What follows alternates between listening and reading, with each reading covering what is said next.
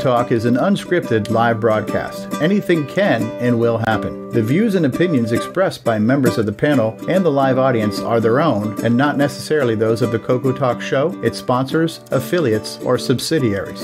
Open minds encouraged, sense of humor recommended. If any off color comments were made, we're sorry. Hi, this is Dale Lear, designer of TRS 80 Color Baseball, and you're listening to Coco Talk.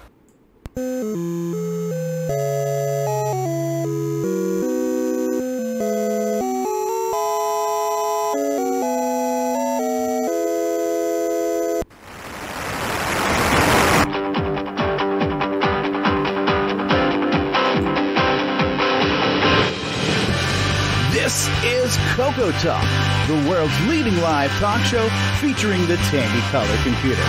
It's time to drop your socks and grab your real time clocks and let's rock. Coco Talk is rocking the 8-bit world, keeping the tandy flame alive. We may be mocked, but we'll never stop, cause Coco Talk is rocking the 8-bit world.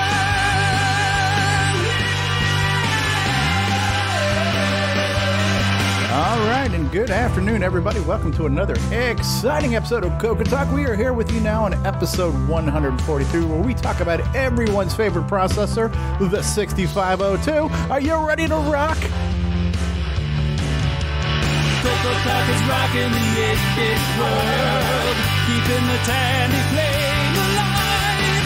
We may be mocked, but we'll never stop, cause Coco Talk is rocking the 8-bit world. All right, we're here. We are rocking the 8 bit world, and we got the band together to rock out with you in the house on the main stage. Our front man, Chet Simpson's, with us. How's it going, Chet? It is going wonderful. Nice and warm here in Vegas. Excellent. On lead guitar, Michael Furman. hey, how's it going, everybody? Glad to be with you. All right. The um, rhythm ukulele section, Nick Maroda, Nick Maroda, Nick Maroda. How you doing? Good. How you doing? We're bracing for a metric ton of snow up here, but uh, other than that, uh, doing well. Fabulous. Speaking of ukuleles, he's got one that costs approximately five dollars, and he probably spent four dollars too much on it. Jason, the Coco Man Reichert's here. Yeah, that's that's five dollars plus tax. Ah. he almost had to stream the show today because I had an electrical emergency in my office, and he's here with us. Mark Bosley's in the house. Welcome, Mark. Hello, everybody. I Glad to believe, be here. I believe he's flying that car by Elon Musk right now in outer space. John Lowry's with us. Hey, John. Hey, how you doing? doing fabulous, fabulous, fabulous. He's here because he's trapped in by the weather, I think. So under protest, Rick Adams is with us. Hey, Rick, welcome to the program. Actually, my neighbor uh, snowblowed my driveway this morning, so I could get out if I wanted to. but I decided to be here with Steve Areno. All right. Well, thank you very much, uh, Ben. Is that what you were instructed? instructed to say? it's in his contract. No, no yard work excuse today for you. I expect my twenty dollars uh, by tonight. Okay. That's right. twenty bucks is twenty bucks, eh? Uh, L. Nice. Curtis Boyle's in the house. Is this where we audition for the band? This is yeah, yes, yes. On on on lead guitar, L. Curtis Boyle's here. Brian Weasler's in the house. How's it going, Brian? Doing well. Just uh, dug out myself this morning, so All right. Backup quarterback for the Kansas City Chiefs, Grant Leedy's with us. Hey, Grant. go Chiefs. Whoa. and last but not least, the most prolific color computer software designer from Australia that happens to be on the show today. It's none other than Nick Morentes. Good everyone. I'm sorry, who is that? Uh, in the live chat, retro innovate in etro, retro innovations was already out here trolling us before the show began. He said dumpster fires, ukuleles, floppy talk. Oh my! Um, uh, Ken. I think Reichert he's I is think there? he's stranded in Denver too, by the way. Someone said Ah, Ken Reichert is Thanks. here. Mark B, Dave, and Sharon are out here. Hello, Dave and Sharon. Ben Drakes is out here. Hello, Ben. Paul Fiscarelli says, "Yo, how you doing, Polly?" We've just been joined by Brian, the Music Man Shoebring, all the way from uh, Frozen Chicago. Chicago. Frozen Chicago. All right. Making a lozenge. And we are ready to start the show. We're going to keep on rocking 8 Bit World, talking about the 6502. That's what we do here on Coco Talk. Or was that the. Was that not the 6502? No, we talk about it disparagingly. yes. Disparage. Leave. Please leave. All right. So, um, all right. Well, thanks for showing up, everybody. Good night. All right. Um, we got things. Actually, you know what we have? We have. Um, I have something to show you guys. Hot off the presses, we've got a brand new uh, Cocoa Thoughts by Samuel Gimes. So, Samuel Gimes is a deep thinker. He's always thinking. Uh, he's thinking about things that have to do with the cocoa. So, how about we kick off the show with a brand new Cocoa Thoughts? Are you guys ready? Yeah. No, but do it anyway. All right. Now you guys could hear the sound when I played the intro, right? So the audio is working for the panel. Okay, here we go. Coco thoughts. And now, Coco Thoughts by Samuel Gimes. Some truths are self evident, such as buzzard bait is far superior to lancer.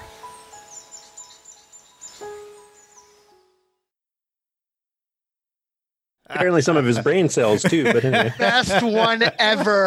Hashtag Team Buzzard Bait.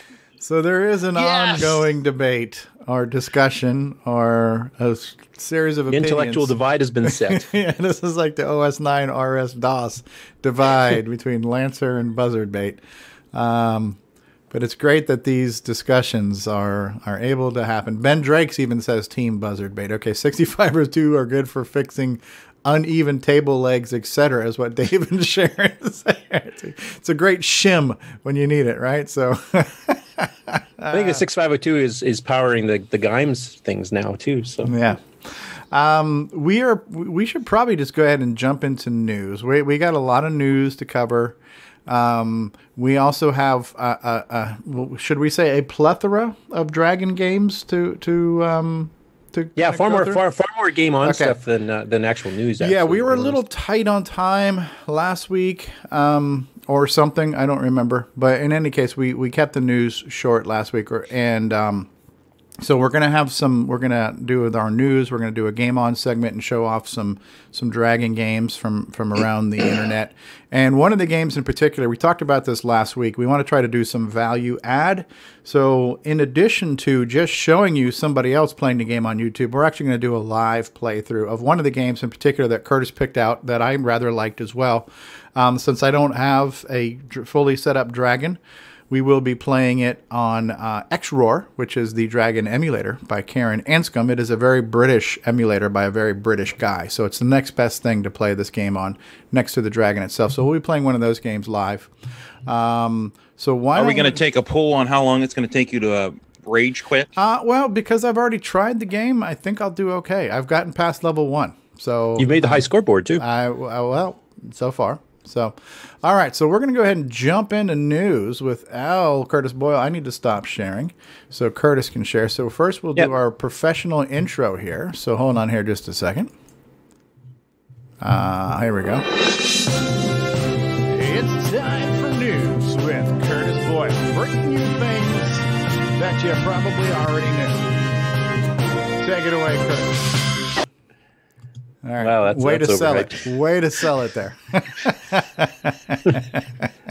Yeah, go ahead and live up to that now. And no pressure. Okay. I actually don't have a lot of news uh, this time around, but there's a bit that we didn't cover last week and a little bit that came up this week. So the first one up, let me get to my news section. Uh, David O'Connor completed his version of a composite mod for the Cocoa One, and this is from a couple weeks ago. You know, it'd be great Um, if he could maybe put some detail into what he did because this looks a little sparse. Well, I figured you were going to do a dramatic reading of it. So. Take it away, Stevie. All right. Throw some emotion in We it. can do a deep William dramatic Shatner voice. it up. Yeah. It's finally done. Done. Here, the finished version of my cocoa. Let me go grab my popcorn. I got to watch this.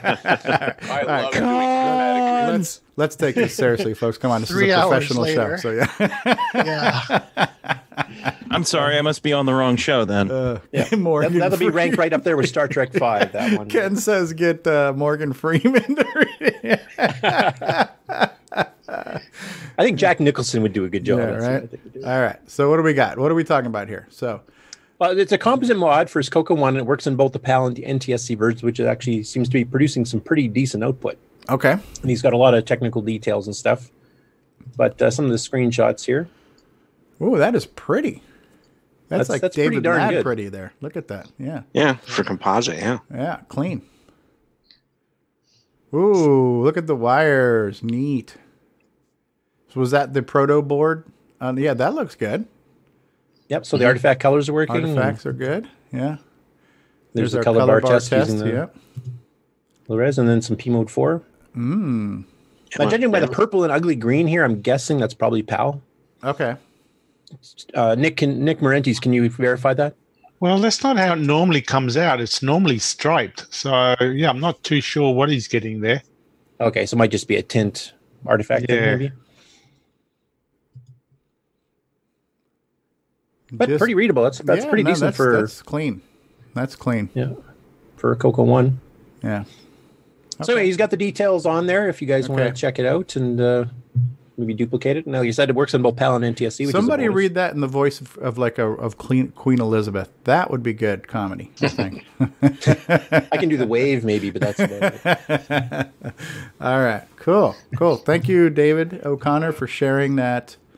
Highly technical, and and I, I'm a I'm a big fan of pictures, so I like to order my food. Well, by then you'll like pictures. this next one. I order my Is- is- brides by pictures. I order my dinner by pictures. So I noticed you used brides plural there. So uh, which couch are you on this week? Your Russian is coming along really well, Stevie. I comrade, yes. Anyway, uh, Jason announced uh, I think two weeks ago uh, the Joey S- serial switch, but uh, he was trying to show it on the air, and, and it was kind of a little bit awkward trying to get in the camera and stuff, and a little bit blurry. So he actually posted some you know professionally done photography. Okay. And Well, Jason, let's did not you have any stretch it comments that on it? Or, far. Um, or any particular sh photo you want me to put up? Uh, oh, they're all good. It- it's really, yeah. Uh, truth be told, it's the same one, just with different colored knobs on it. Okay, there's red, there's blue. There's red, there's blue, there's green, there's black, yellow, and white. Which Can you I- collect them all? you collect them if you all. li- It's like if, if you like. Pokemons. Yeah, it's like Uh, but this is just this is something that it's been asked for for a while, and uh, then it came up on the mailing list recently, and I was already working on it. And yeah, uh, I mean, people like to order different color keys on their keyboards. and Why not have that same level of choice in, in your Joey serial switch?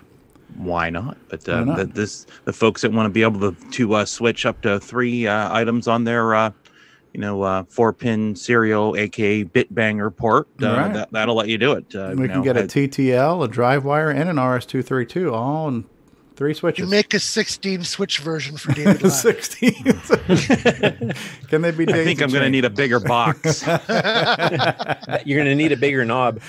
Yeah, right. Yeah, I need one of those mad scientists uh, scissor switches. At least get the at least get the spinal Wheel tap one. switches. This one goes to eleven. So Oh, yeah, yeah, but I want to do all three at the same time. Oh, you want to then you're gonna- multiplex your serial devices, Mm, huh? yeah. hmm. Mm. yeah. Actually, personally, the white one is my favorite. It's got the best contrast. Okay. It, it does. It stands out really well. I think Uh, that's uh, Okay. Kind of like David Ladd himself. Yes. yes. There you go. We're coming. well, Hands you're- out really well. And what are Yeah, but these I'm going taking- to I'm- tentatively retail for? Um, they are retailing for forty dollars US plus shipping. Um, they are available for pre-order. I'm actually working on a few right now, and if you just uh, right now, if you just go to cocoman.biz slash JSS is where I have the pre-orders now for Joey Serial Switch. okay. uh, just like it says on the uh, the face- Facebook post there. But yep, Okay. I'm I am st- I'm actually starting to work on them like today. Now, what has the reception been? Do people seem interested or appreciative of this? Or I've had quite a bit of uh, interest. okay, Um, How many lots did David buy? um, none. Uh, I I don't think I don't think so. I, I just have I have a couple here, and then I have a I think I have a couple folks that are going to pick theirs up at Cocoa Fest and that sort of thing. okay, Nice. and uh, Same. I'm gonna have I'm gonna have some uh, I'm gonna have a couple that I'm gonna be delivering in person uh, in the next Ah, few weeks. Okay, But more Yeah, on that in the coming more okay. on that coming weeks. Well, so when you bring John Lowry's, um, Joey no, it's not John joystick Lowry. switch. That would be Okay. that, that would be easy. that would just be I, I could just up I could just stop by John's on the way to my brother's house or Yeah, something, you know. so- but uh, but no, I'll uh, we'll we'll see how it goes, and uh, uh, next next month I'll be uh, I'll be uh, doing some some personal deliveries. Yeah, we'll, we'll we'll I'll just tease it there because there's there's some cool there's possibly some cool things I'll be able to show you guys here on the show in a few weeks. Okay, we'll sounds s- cool. we'll see, but we'll just we'll just leave that there. We'll we'll see. You know, tune in tune in at about what uh, th- three or I think it's like three weeks away. So we'll Okay. see. Sounds good. Okay. Always eat Next wanting up. more. From Jim Brain, who's stuck in Denver right now. Retro Um, innovations. It was announced last week uh, that he is no longer the secret manufacturer of the MIDI pack. Yes. It's based on the original Glenside design that Brian Shibring's been teasing us for a while. Mm-hmm. So uh, he's the official guy doing it. Uh, and then he actually, after that show, he published some of the schematics here. Okay. Oh, Ken Reichert's asking how much money would it cost to not have them delivered personally? uh, well, it would be the it would be the cost the uh, the uh, whatever the uh, postage cost is for that particular area. Now this is yeah this is going to be a very s- and, and it's not delivered to him either. It's not him. Uh. Now he's so disappointed. Uh-huh. Yeah, he can say I got a rock. MIDI in, MIDI out, MIDI through. All right. What about MIDI around? 68 MIDI over, MIDI under. open source hardware Tandy MIDI cartridge. Looking Yeah, cool. Schematics and prototype boards and everything else. Yeah. That's neat. And we actually do have some Cocoa Software that supports all three of those too. Um, so that's that's And cool so too. This is designed to go. Right now, he's using the um, the Game Master cartridge, injection molded cartridge, but I'm assuming you have to cut something out to get that to protrude through. yeah, I think he would have had to for the DIN plugs anyway, because I think they're too big Yeah. to fit in the cartridge. Yeah, So yeah. Okay. So that seems to go in there well. And then he did his very first test of actually uh, playing some stuff through it. Okay.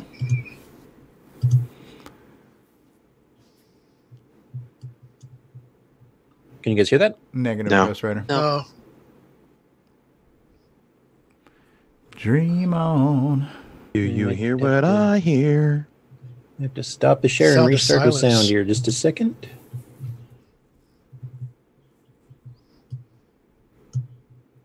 This segment brought to you. This segment is, is made for the hearing impaired. So um, yeah. This segment brought to you by Belltone. Our top story tonight. Okay, let's try it again. Here's a um, Can you hear that? test of uh, Unfortunately, yes, I hear Jim's voice. yes. MIDI pack under Okay. development. Um, this is a prototype unit. I just soldered up. I have um, Oh, Retro's here saying he's Don't happy to answer questions. instrument, so I have a MIDI to USB. Um, That would be a first. I'm running MIDI aux. Yeah, why, why are you such a troll? That's my first question. connection. Um, Brian Schubering's been nice enough to provide me with his um, OS9 MIDI collection so that I can try it out. And so we're going to play, hopefully, Axel F. Let me turn the sound off here, or the light off. So you- turn the light off so you can hear it better. Hear it, hear it better. Okay, what happened? Yeah. The video paused. Don't ask me. That's uh, Okay. Facebook's No, own that's- business. Traffic is coming through on the MIDI out. Yes, it is. Okay. Okay, so the m- the MIDI file's being played on the Coco, and then the MIDI out of that's going to something else that's playing the music. Yeah, the PC I think is actually he's using it as PC his 's MIDI because he didn't have a acting as a keyboard MIDI handy. instrument. Okay. Looks like it works. But it would work to an actual keyboard too. I haven't tried MIDI in or MIDI through yet, so I needs to do some more testing. But at least But yeah, it's it's working, so that's that's Okay. good, good news. We And have for the MIDI musicians out. out there, the uh, you know D. Bruce Moores, the David O'Connors that fiddle a lot with the MIDI stuff, you got some new hardware to play with. Speaking of David O'Connor, he looks like he just joined us. Okay, well, that's cool. that's very cool. Great, great work there, Jim. Well, usually if there's a day we cover a news item of his, he's not here. I, I do have one question. Has he got a price for it yet? I don't recall if he's actually specified one at this point, or if Bruce And or if Brian knows. Yeah, But does it it- has. Uh, it was, I believe, sixty for the board. Uh, there was a lower cost for uh, as a kit form. And I think he said it was saying five dollars for the uh, bare boards and that. You have to confirm with that on what the actual final price is. Okay, here we go. He's- he's posting right now sixty and then forty five for kits. and five dollars for the printed circuit board by itself if you want to do everything else with your own parts. Okay, and that does not include any type of um, uh, cartridge case to go around it. But I does would it have a presume- real time clock? Does not appear to have one on here. I there. imagine he could solve that for us. Yeah, true. Okay. Maybe some simulated wood grain. No case is what he's saying there. Yeah, no case. Okay. And here we have Okay, our cool. own John Lowry. Yeah, and he did a quick video of the uh, Space Invaders font and Coco VJ, which we've all seen in the editors and stuff, but he actually has it animated here. I have no idea if that's copyrighted or not. Uh, it's not, but that's okay.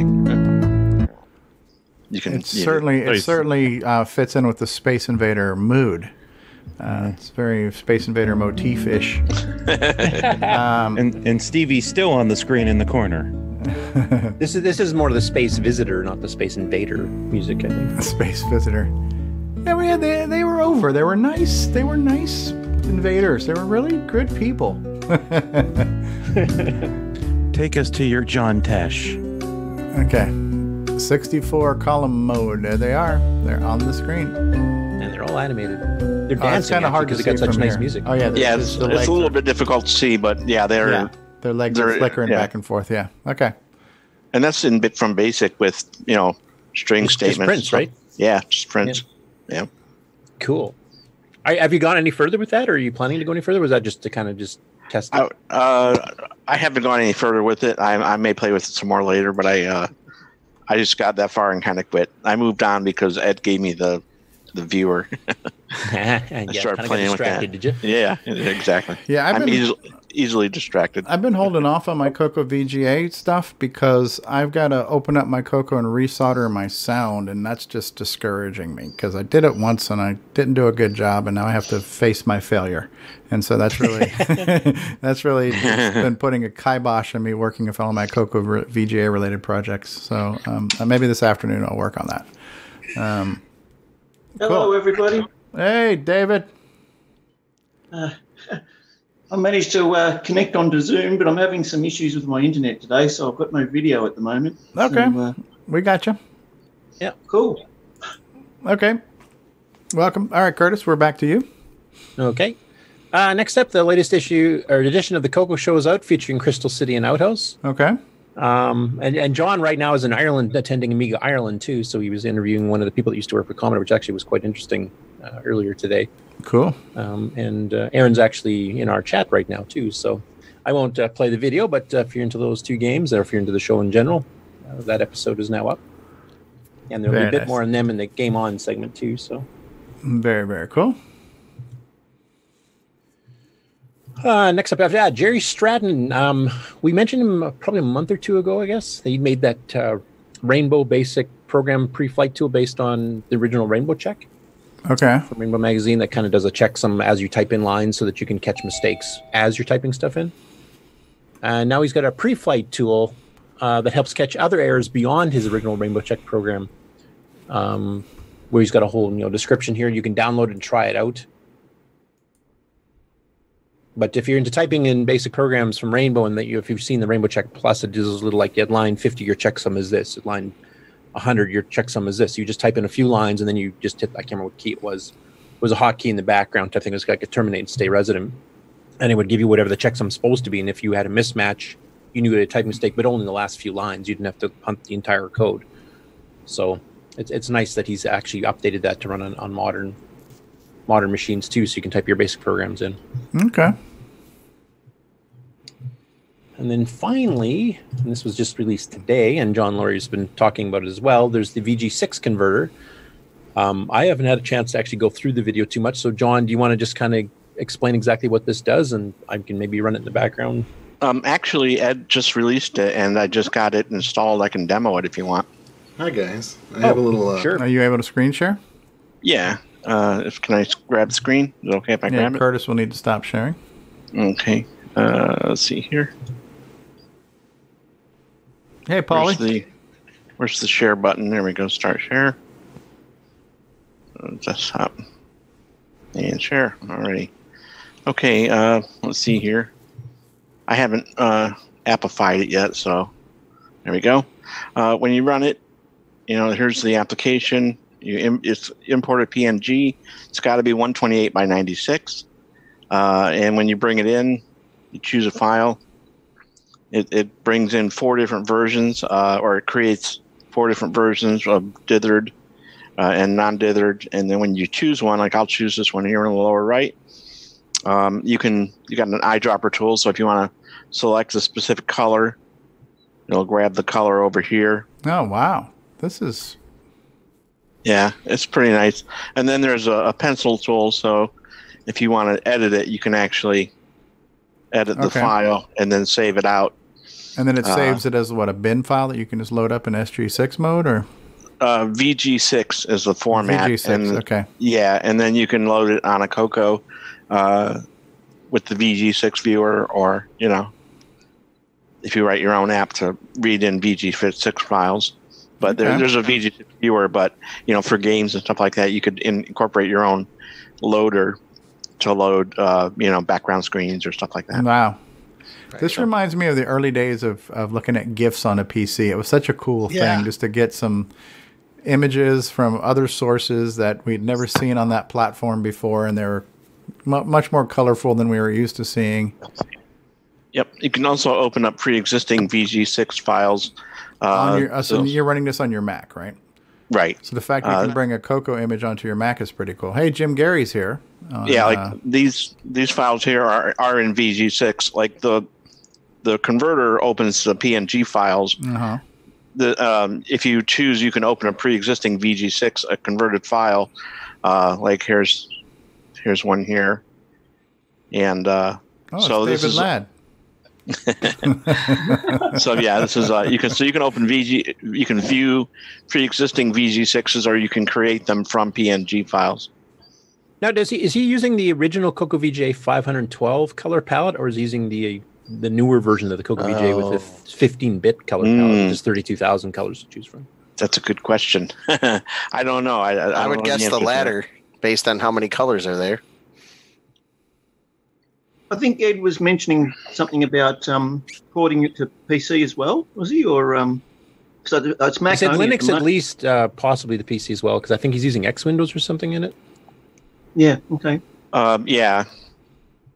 Uh, Wow. You can see X quartz up here is what's, what's actually running, or X11. It's I'm pretty not- cool.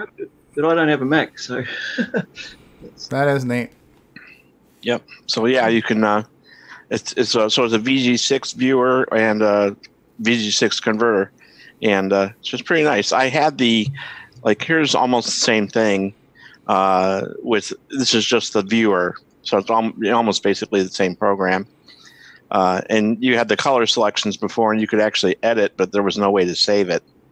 Okay. So he was he was almost there with this version, and then when I requested this uh, program, or he let me know that he had this, and I asked him for a copy, and he gave it to me, and that prompted him to go back and finish it off and c- create the converter.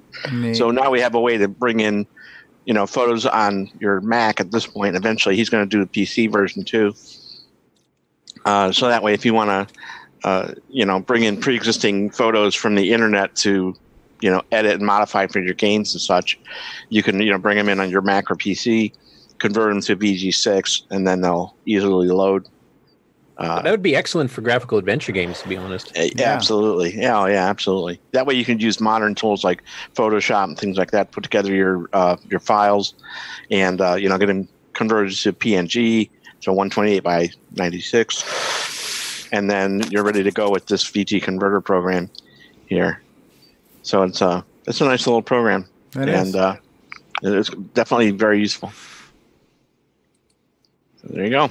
Very And as as as, Ed, as, as John mentioned, uh, Ed has said he's going to port it to uh, at the very least Linux and, and probably Windows. He just has to figure out how to get around the X Windows. Making it. Okay. Cool. And to be honest, that's all the news I had anyway. That was my last news story. So Okay. Uh, uh, Retro Innovation says, I suggest he look at the Vice emulator as they have a cross platform UI system they use to cut down on handling all the platforms. Okay. I'm not sure about the Vice emulator, but I guess that's good to know. All right. Well, that concludes news. So, how about we go ahead and do our news outro then?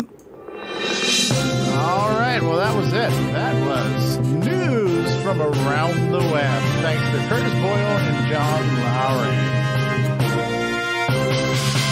Hello, a Muppet News Flash. All right. So there was our news. Uh, we've had a few people just join us too. So Paul Thayer has joined us. Welcome, Paul. Thank you. Hi, everybody. And John Strong has joined us too. Hey, John. Howdy. Hey, no helium today. That's good. that was crazy. All right. That was just. John, did you get a bunch of snow in Lansing? Uh, I'm not in Lansing anymore. I'm up by uh, near Clare. Oh, so yeah, you probably do have some now. Yes, yes, we do. uh, Yeah, I just snowblowed my driveway this morning. So It, it was blowing, and so there wasn't a lot on the part of the truck, but on the on the I have a cover on the bed, and so there's a snow grift going up all the way to the top of the the truck on the bed of the truck. So so today my 16 year old daughter had her driver's train or her driving test to like be able to get her license, and it is a mixture of rain and snow, and just yeah, it was. that's a test, all right. Yeah, it was it was a test. She didn't make it past the uh, the parking portion, unfortunately. Um, but we're gonna try again. It'll be Alright. fine. But yeah, we just thought it was funny. It's rain and least she has an snow. excuse. Awesome. and, and- and the weather, okay?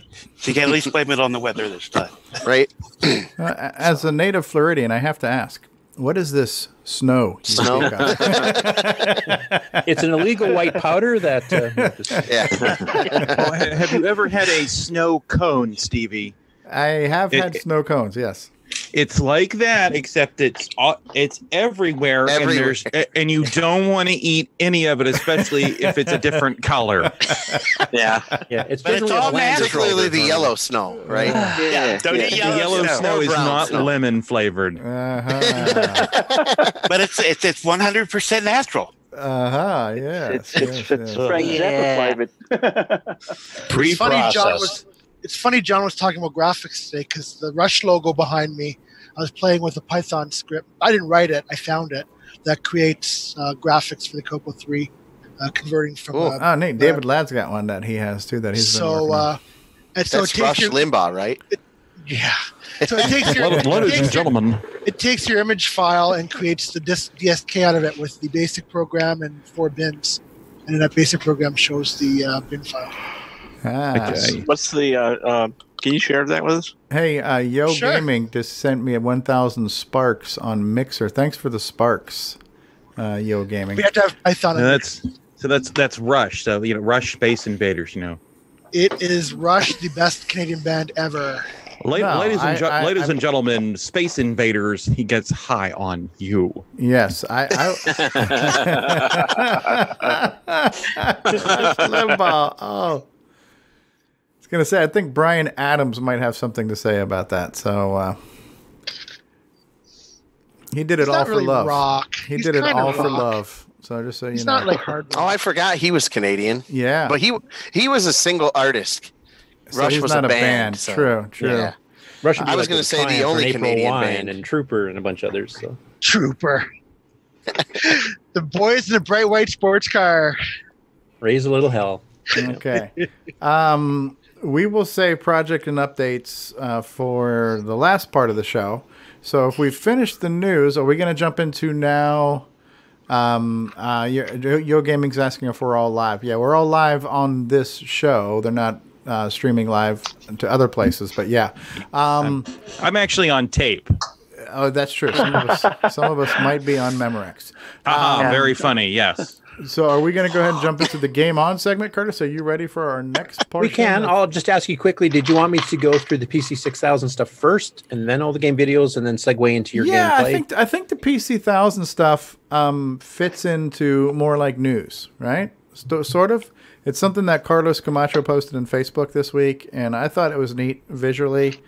Um, so, are you going to share that back, Curtis? Yeah, Al Curtis? I can do that. Okay. Did you want the intro first, or Uh, no, we've already we've we, we- you know as as Coco Man says, anything worth doing is worth overdoing. But I believe we've outdone the news intro at this point. So, well, this would be game on. That's what. I oh, is this game on? Oh, I didn't Insert oh, see, I- additional banner here. I thought that was still going to be news. Okay, Game Well, I- we can do that too. Yeah, Okay. we'll just consider it I'll news. just go Let's just straight run it into now it. because it's still it's more to me. It's more news than than it is gaming. Game on. okay. So yeah, Carlos Camacho posted this um, uh, series of photographs in Facebook, and from us, what's the system called, Curtis? Uh, the PC six thousand, I believe it's called. And was this Japanese system? It's a Japanese system. It has basically the same chip as the Coco, but it's not a Coco. It's not running a 6809, but it's showing some screens of what a Coco game could look like, right? Because this is basically your RP Mode 3 four color screen, and there are a lot of really interesting images that I thought um, we should probably just kind of scroll through and comment on. Yeah, I mean the PC six thousand itself actually, depending which version of it, because there's a Mark One, a Mark Two, etc.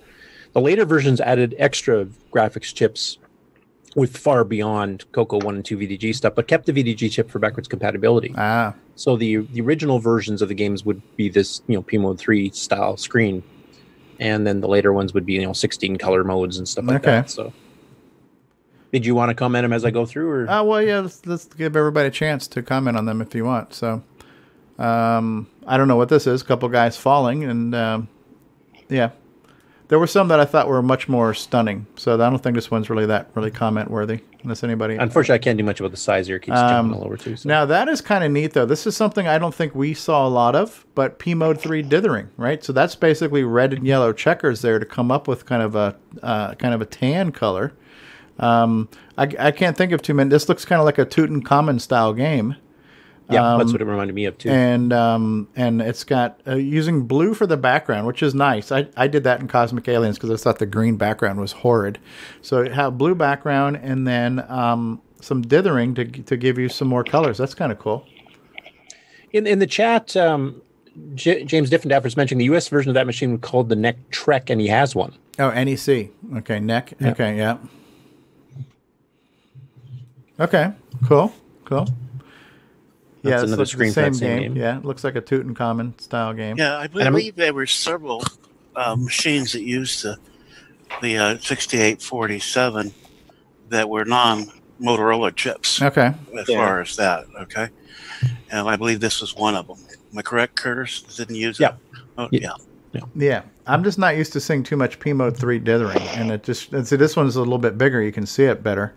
Um, yeah, so they got a green and yellow dithering, and uh, looks like a shoot. I Red don't and know yellow? what that is. Red and yellow, possibly. Yeah, yeah.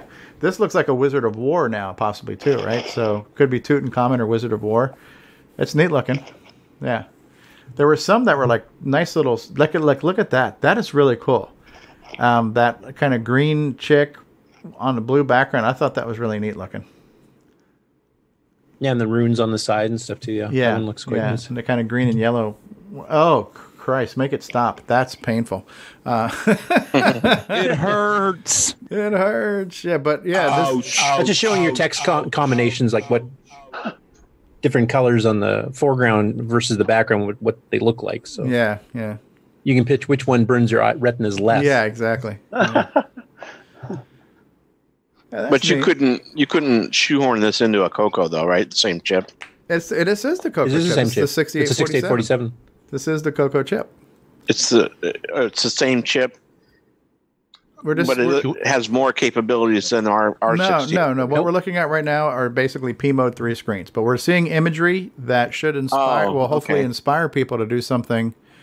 Um, you know, I see what you're saying. Yeah, it, it's it's got a black border, so I don't know if that's uh, taken from an emulator or from Oh, the real I see, yeah. hardware. Yeah, yeah. because that would have on a Coco would have a green or white. Or you might have just border. screenshotted the main part Yeah, of the could've screen and just skipped the cropped. border yeah, entirely. Yeah, so we're yeah we're seeing a black border which we don't normally. Right, right, right. That's kind of a showstopper when you have all that puke green wrapped around all that stuff. But I like I like what they're taking the the same four colors that we typically are not fond of because they're just horrible colors for most games. Um, and they're they're taking that limitation, that those locked in colors, and using them in creative ways. And and uh, I'm seeing imagery here that I don't know we've seen too much on the Coco. Um, so I like it. I like that they're using a blue background and the kind of green and yellow are nice contrasts as foreground colors against that. Uh, and then the, the yellow on the bottom there for some of that status, it kind of works, you know? Yeah. Okay, that's There, your- isn't that that's awesome semi color? graphics. Yeah, it's, this is your, that's your semi graphics stuff. Yeah, here's some cool semi graphic stuff, right? So uh, this looks like SG4, just about, right? Yeah, it is. Yeah. Yeah. Okay. Just shows you what you can do. Now this is okay. So this is the basically P mode for alternate color set that's still semi artifact, right? So yeah. Um, and this almost looks like a low res, high res hybrid mode here, unless they're just crappy graphics. No, it's, it's just P mode four. It's just Yeah, okay. two color green and All right. This one's not as impressive, but whatever. Okay. yeah, it looks kind of like an Ultima style. Yeah, yeah, game. yeah, I'm yeah, guessing. yeah. All right. Well, a is that a Dragon Kong or what the hell's going on there? Yeah. So this is. Uh, I don't know what that thing is—a fire-breathing dragon or a toad or I don't know. That one kind of hurts my eyes. So No, it does have all seven platforms, unlike most uh, eight Okay, versions all right. of Donkey Kong. Oh, I so see that, and he's it's on got the- that Seven going for it. Whoa! Yay! What are the seven? Little one up here. the at the very seventh. top. ah. Oh, I thought you meant levels. Yeah, okay. Okay, now that's kind of cool. You see how they have like the red and yellow checkers there for that crab looking thing? You know, so the whole idea of dithering, I don't think was really exploited too much. James Different said that one was called Ugly Kong. oh, and James says also this was ma- the machine that Steve Bjork says it was so slow he couldn't implement the magnifier on Megabug on that machine. That's right. Because of Datasoft did the- do some official ports to the PC6. Did that have a Z80 CPU? I think so. I can't remember off the top of my head. Yeah, this is cool. This is cool, and obviously some of these are some are you know because it's a Japanese system, you can see the kind of Japanese influence in some of the characters. Yeah, definitely. Um, yeah, that's cool. This looks kind of like a bubble bobble type looking thing. No, that's neat.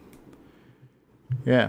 So hopefully this will spark some. Uh, here's your, here's your characters, right? Kiro Kiro, Bio Bio, Gucha Gucha. Yeah, neat. And Steve. Yes. And now that's just I don't know what the hell that is, but it's too small to see. I like some of the portrait ones. Okay, now that's yeah, yeah, whatever. We've seen we've seen better. Now that's cool. P mode four Space Invaders. I think we've got one, right? Don't we have a P mode four Space Invaders? Yeah, this looks like Space Raiders from Mark Data Products, actually, Okay. to me. All right. I But mean, pretty it's close still, to it it. looks good. Yeah, it looks spot on. Actually, it's got the correct number of rows and characters per row. Okay. Oh, now that's interesting. This is the this is the Puyan palette.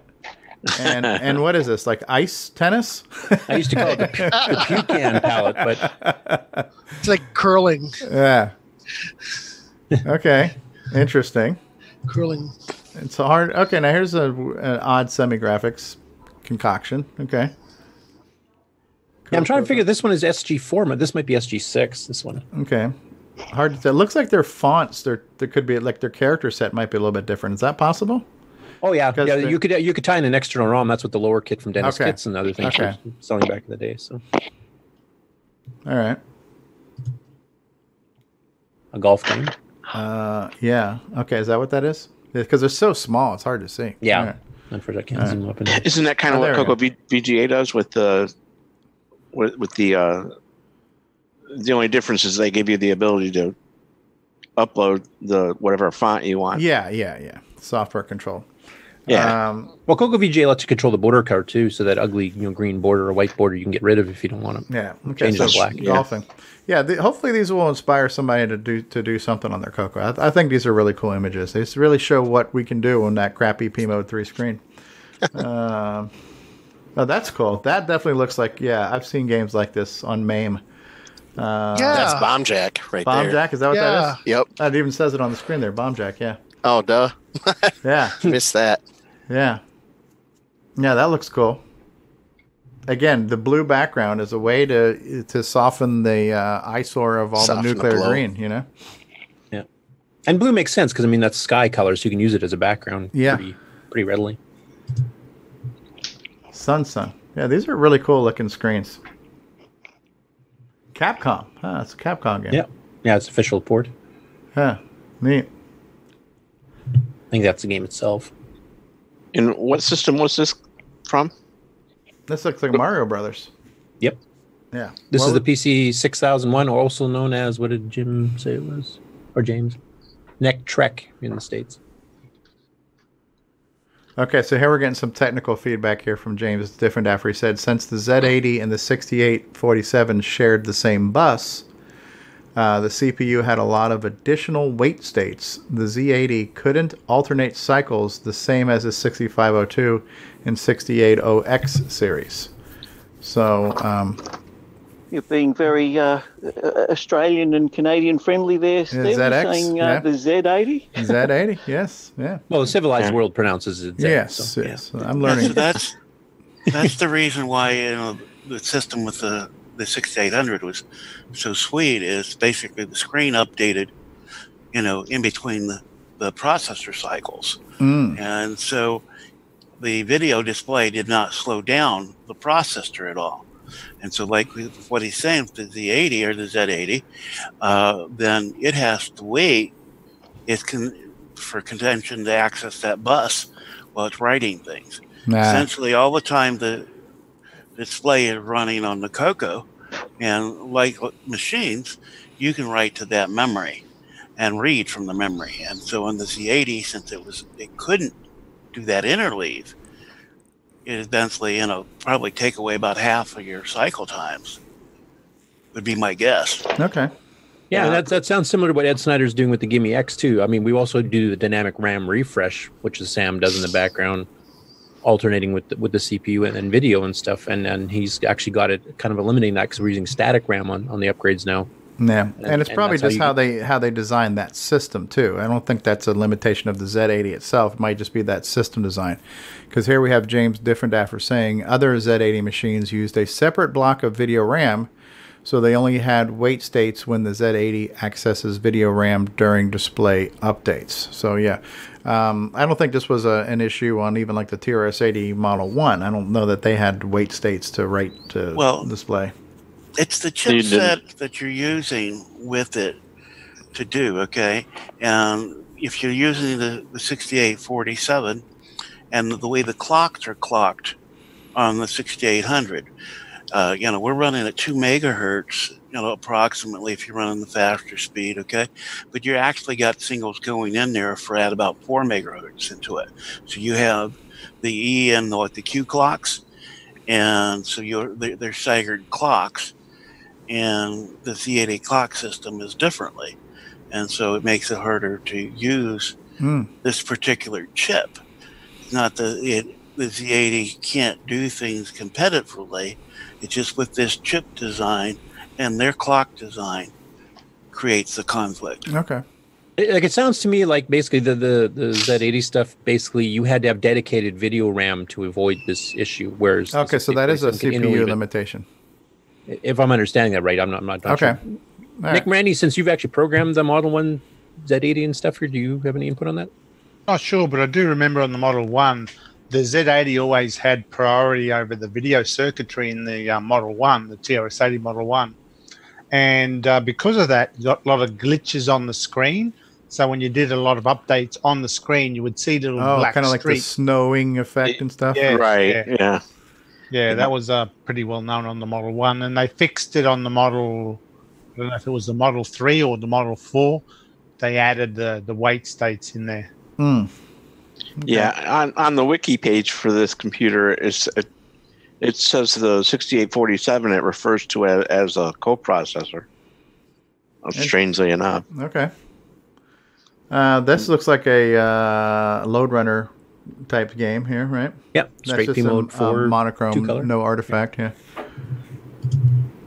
Okay, another Mario Brothers. Okay. Yeah, this one the palette isn't quite as good though. I think the other one looked better. A green Mario just kind of glares out a bit too much. Yeah. yeah.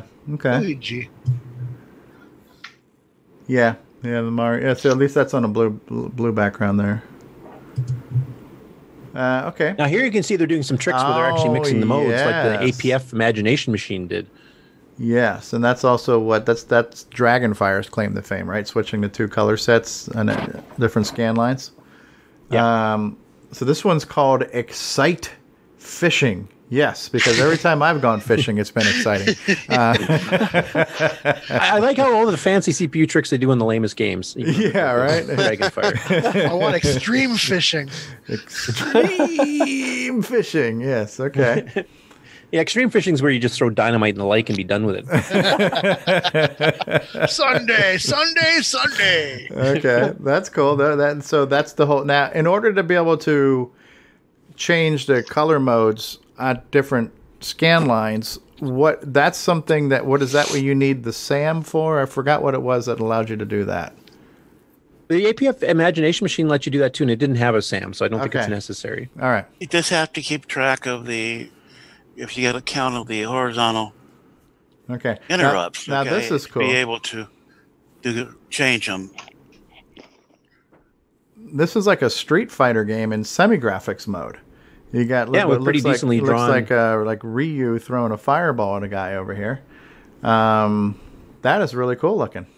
Yeah. Yeah. Uh, Even even the belt shows up pretty good on it.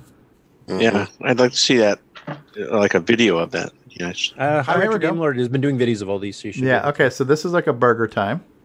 Yep. And that's an interesting Mm. use of that color set. Okay. That one actually works. I mean, buns and stuff are kind of Yeah, yellowish. the and buns meat's are red and yellowish and the lettuce gr- is green. you know, green okay, lettuce, that yeah. that color set actually works pretty good. And that like that could be a yeah the red patty. Yeah. Yeah, that's kind of cool. Uh, all right, nothing special Dodging. here. Nothing to see here. Move it along. uh, okay, so here's some of the sprites. Zooming in on the sprites. Here's a little penguin dude. He looks kind of cool. yeah, kind of like a pango. yeah. thing. Yeah. Pretty large. Uh, yeah. Okay. Semi-graphic space invaders. This kind of looks like what Nick Morentes did in his 4K. Yeah, I was just gonna challenge. say that. Yeah. His 4K challenge. Yeah. But look at that. Look how the look how that bottom line of text. The font is different, and they and they've taken away the Mm-hmm. Mhm. banding at, at, ab- above and below it, like semi-graphic style. So it's Yep. not like an eight by twelve um, character thing. It's like an eight by eight. You know. Um, so I don't know if that's a Yeah, semi-graphic. the color trick. key did that too because you the, the the standard Coco ones actually had quite a bit of green space in the top, bottom, left, right, of Yeah. the characters. Yeah. And the lower kit that Dennis Kits originally sold actually made bigger characters too, Right. Like several pixels taller, several pixels wider, which gave you a lot better looking Mm-hmm. text. And that's kind of, kind of what they've done here. But that was actually a well known thing on the VDG. You could just wire it in. In fact, you could flip a switch and switch between the standard one built in and the external. Okay. And of course, then on the Coco VJ, you can just you know software load it. There you go. There's your little UFO flying by. All right, all right, all right. All right, all right. Is your double invaders? Double invaders.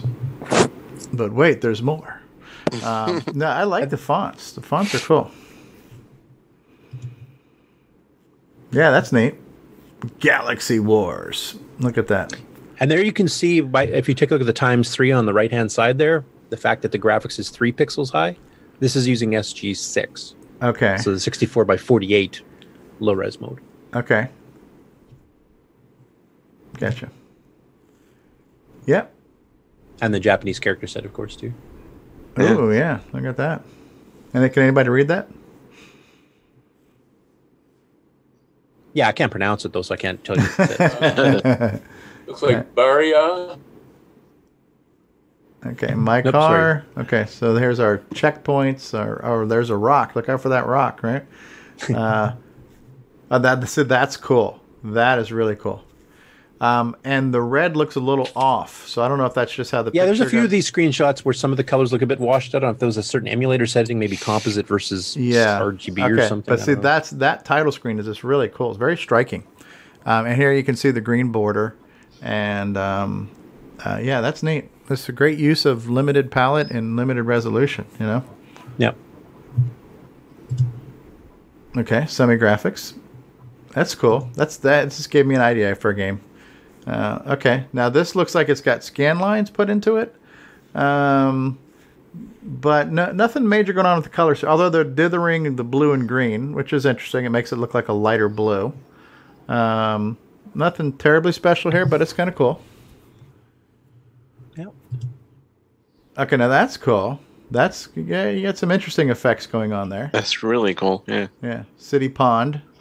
Uh, so you got some red and blue dithering. So you got some uh, like some. you got brown- vertical stripe dithering. You've got Yeah. crosshatch dithering. Some you know, A couple browns. different dithering techniques. Yeah, yeah. I'm glad. I'm glad you pulled this up. I did. I'm glad we're kind of looking at these. These are neat. You got rivers of blood. Rivers of blood. Yes, Cheerful. cheerful. Yeah, at the city pond, I can just The city imagine pond, what happened right? there. Oh man. Now that's kind of cool. Now look Yeah, what they pole did position there. The style. sky is a different. So you have the green and uh, the uh, yeah green and blue, dithering for the sky color.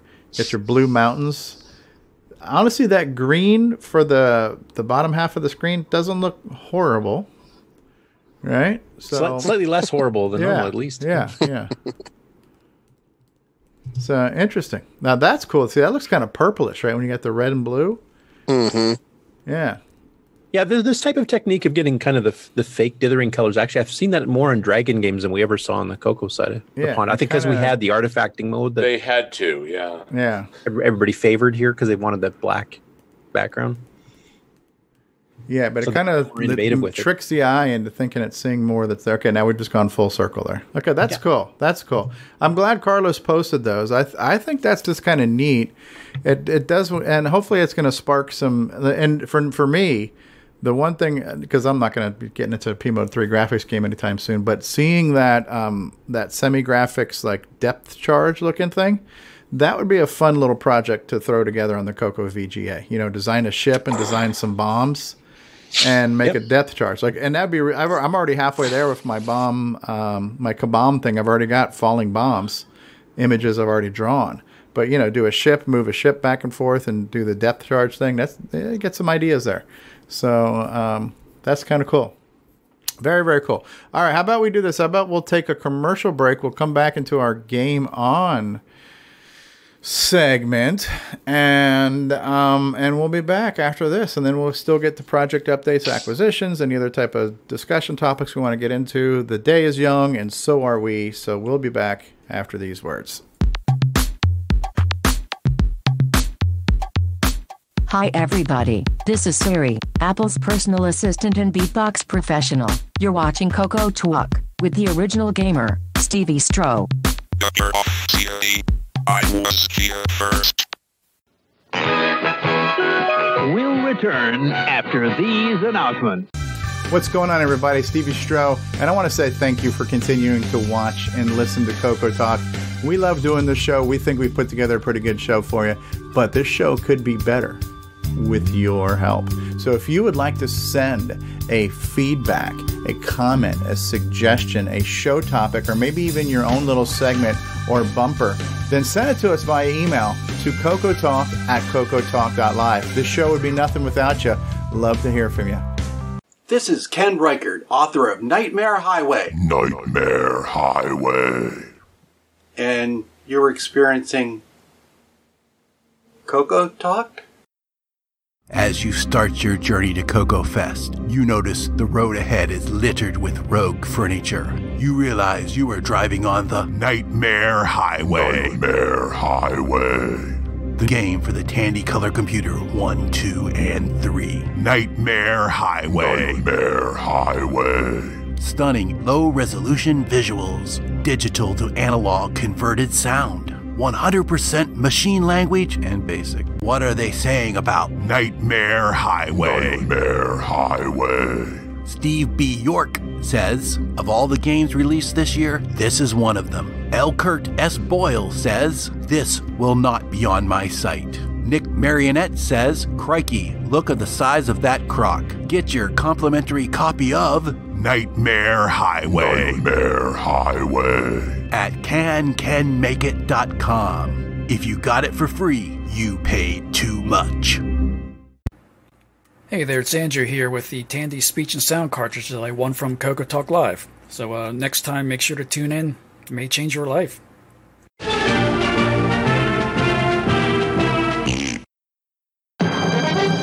let the Radio Shack TRS-80 put the world of color computing into your home. Instant loading program packs turn any color TV into an exciting game arcade. And there's more. The color computer is an educational aid, a home management tool, an up-to-the-minute electronic information service. The programmable, expandable TRS-80 color computer from $399 only at Radio Shack, the biggest name in little computers. Greetings, YouTubers. Atari Leaf here, and you're listening to Coco Talk. Radio Shack has a great gift idea for the whole family. Fast action TV games, and they're on sale. Get this six game model for $29.95 or the four game model for $21.95. With rising entertainment costs, that's a real bargain. You play hockey, tennis, squash, and more. Easy to hook up and great family fun that lasts all year long. The sale price TV games. Only at Radio Shack, a Tandy company. We now return you to Coco Talk. Oh, And we're back. And for what you paid for this show, it's a real value.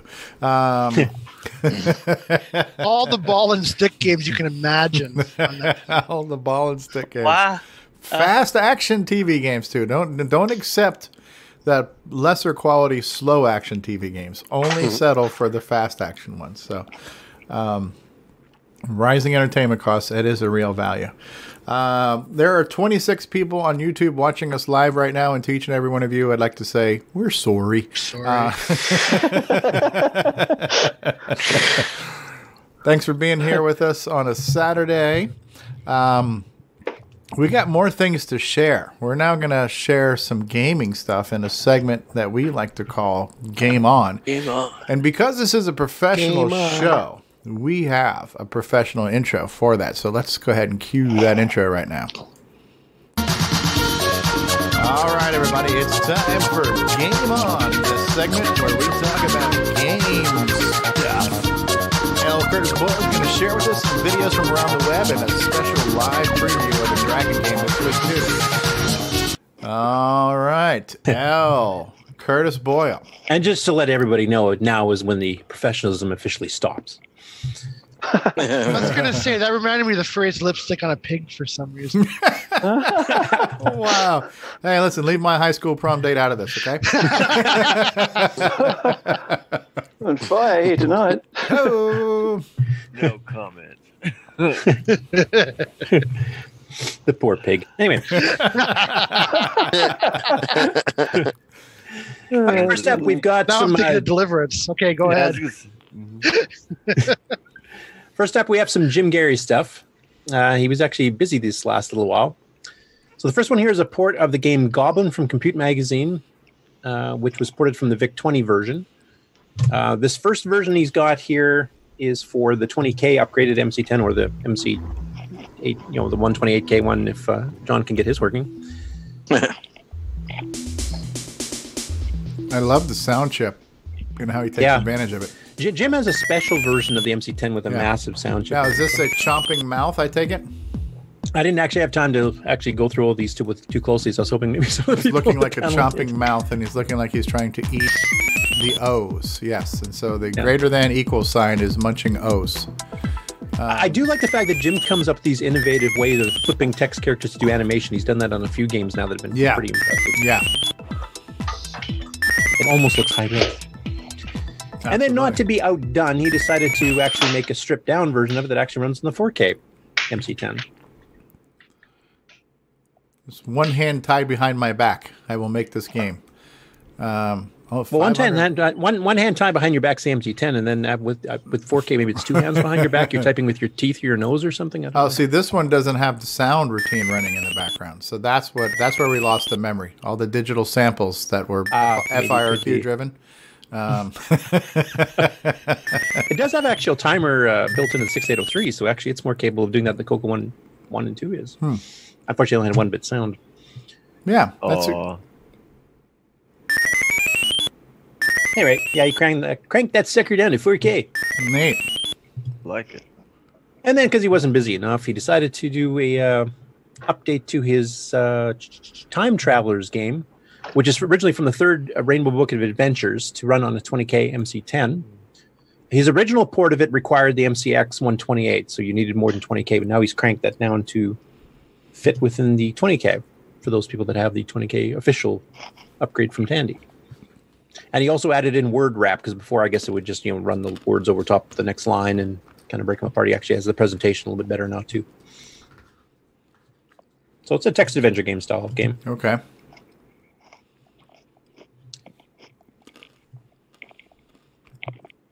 And then just today he released uh, the Nightmare Park game, Nightmare Park, which is ported from the Commodore PET, a computer even older than the Coco. Wow.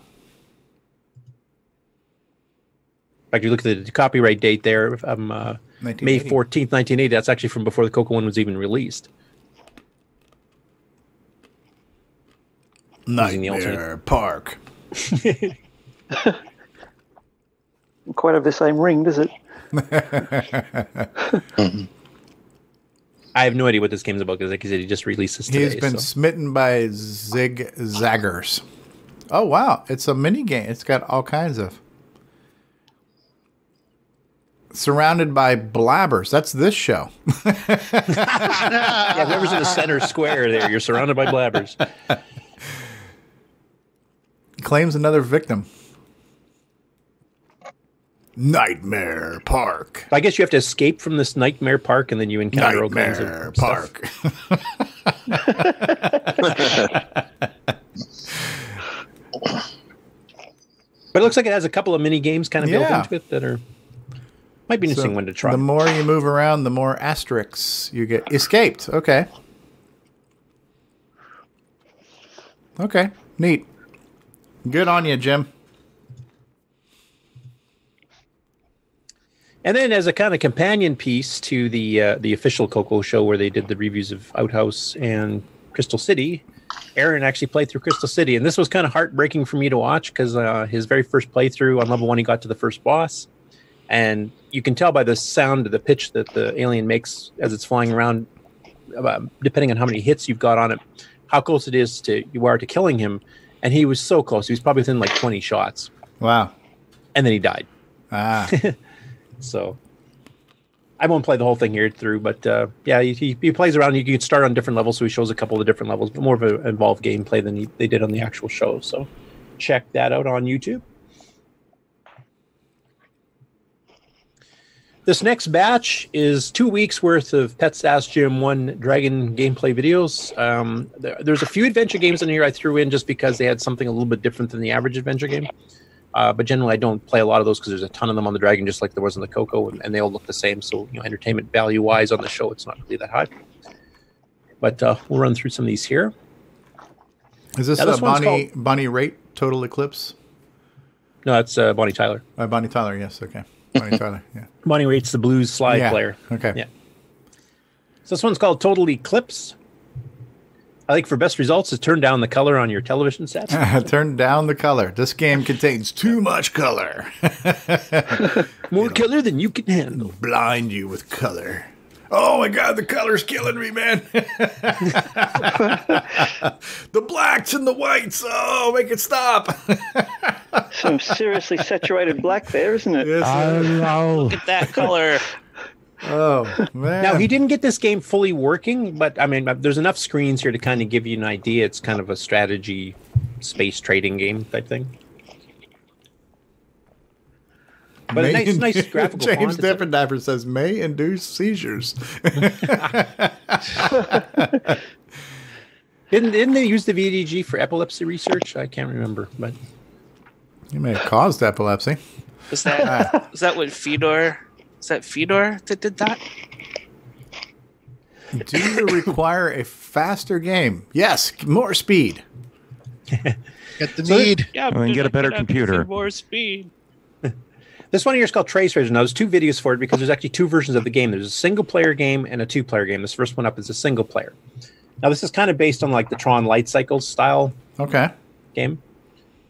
A little bit of Say digitized sound. what? The hell's I think it sneezed. Good gameplay, eh? Wasn't that awesome? Your time that run was 0.46 seconds. It was so good I didn't see it. Yeah. I'm What playing this the- specifically because it'll make Stevie feel better because this guy is Wow. asking even less than Stevie does. What the hell's going on here? Oh, is he like He's, killing he's still himself? trying to figure out the controls. Unfortunately, Okay. he's, all right. He's a raw recorder on YouTube. He just you know, Ah, you throws the think? game in, never seen it before, and away he goes. Yeah. you know. No, no editing, huh? Nope, none at all. So yeah, that's the one-player version of it. And Okay. then there's a two-player version of it as well, which, if I remember correctly, actually kind of got playing a little bit better. Trace Racers. Okay, I get it. Yeah, this one, uh, this time it actually showed the title screen too. So Do you require a faster game?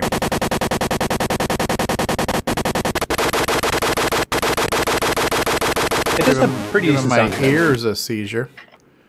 Is that still too loud here? It's really dead quiet in my headphones, so it's hard to tell. Okay, you hit the wall again. Yep. He's got that move down pat. Yeah.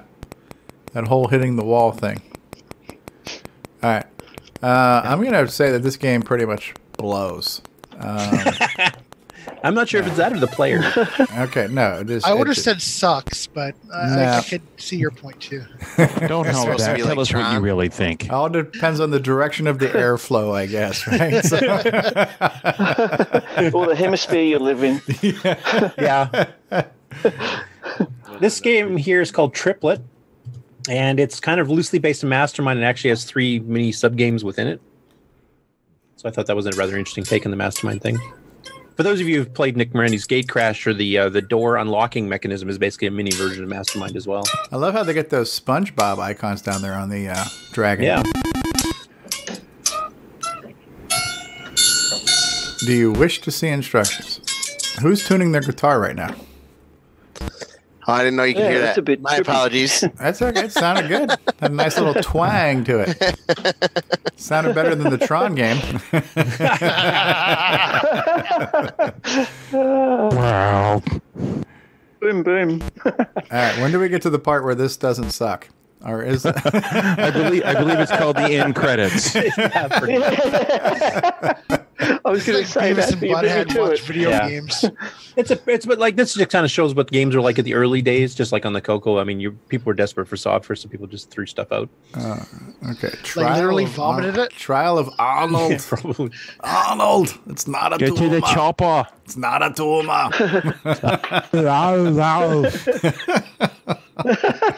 so this is another text Blackwood. adventure game, but they did it in P mode four with a high res, you know, font, so it actually looks pretty decent.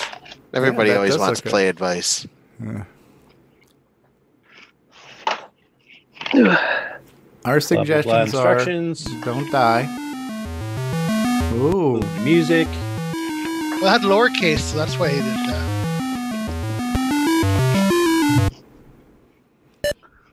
Okay. It's a nicely presented. I mean, it circles the parts Yeah, that are kind of key yeah, to yeah. let you know Start what off things in the are. Crapper, apparently. An outhouse location. Yeah, after you finish playing Outhouse, Oh, you- this then you is- switch so over this to this is- game This to is pick it up where you Outhouse left the off. Text Adventure. Toilet paper. Stick toilet paper in Take a lighter. Light the toilet paper. Shrubbery. There Blow you go, up- Aaron. Here's the blow sequel up for the you. crapper. It'll take off like a rocket with all that uh, methane gas in there. Uh, play again. No, thank you. Put me out of my misery. Uh,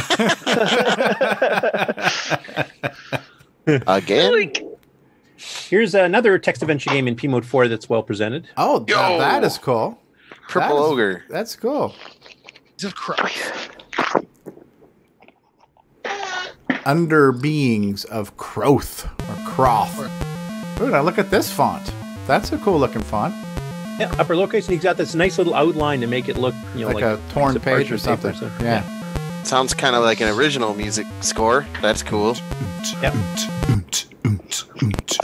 Um, I'm in a large iron cage. There's a trapdoor in the top of the cage. I can't see anything useful. Sleep. It kind of reminds you of being on Cocoa Talk, doesn't yes, it? Yes, I'm in a cage, so let's just curl up and take a nap. Rest.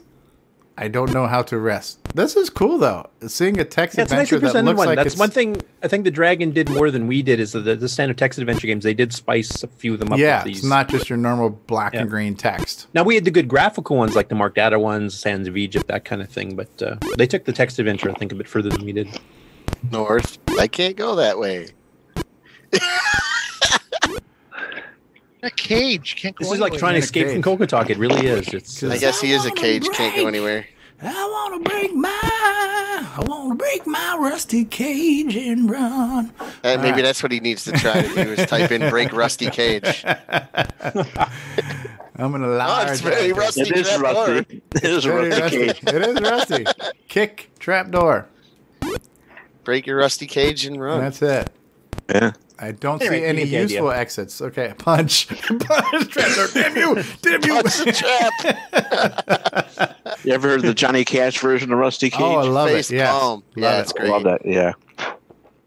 Next one up here is called Up Periscope, which is um, a cool looking basic war strategy game that actually featured multiple map screens. So it's I think it's kind of like Risk, except it has actual multiple screens. And we used a lower P mode so we could actually fit them all in memory one, so it doesn't have to redraw everything every time. Mm, up So you can Periscope. instantly switch. By Ron Potkin. Not Coastal Grammar. Right. That's down Periscope. Worried about here So there you can switch between your different screens and it does the sort of hex And like that's the the, old the Avalon neat Hill little games hex did. thing. Yeah. Oh, cool. I mean, I know a lot of the Coco programs we used to do page flipping between the two screens and stuff, but it- not too many actually did it. So you had separate maps that you could just instantly jump to. Yeah. No, that's clever. So I thought that was kind of an- a neat way to do it. And in basic, uh, you know, it actually plays at a pretty decent clip because this type of game doesn't need fast action. Yeah. Right, not to page flip. Huh? Page flip, action, action. Virgin Games. Where's David Ladden? You need him. All right. I, I, I hear he's engaged with his uh, games. Oh, thank you, Brian, for the dramatic effect. We're virgin on ridiculous. This one here is called UXB. I labeled this as a weird bomb diffusing game. So I think this one I actually did take a little bit of a look at before.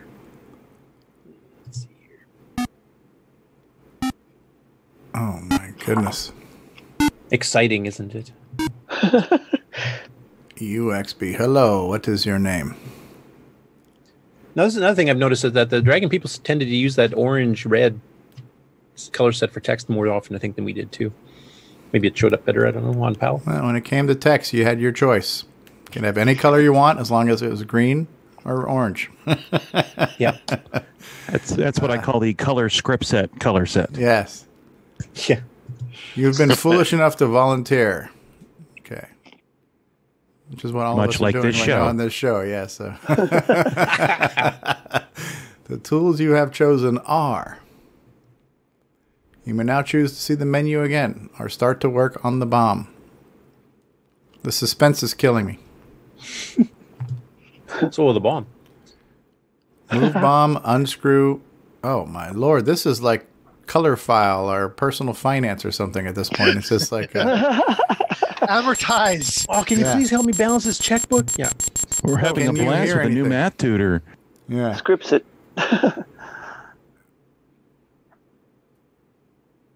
And there he died. Okay.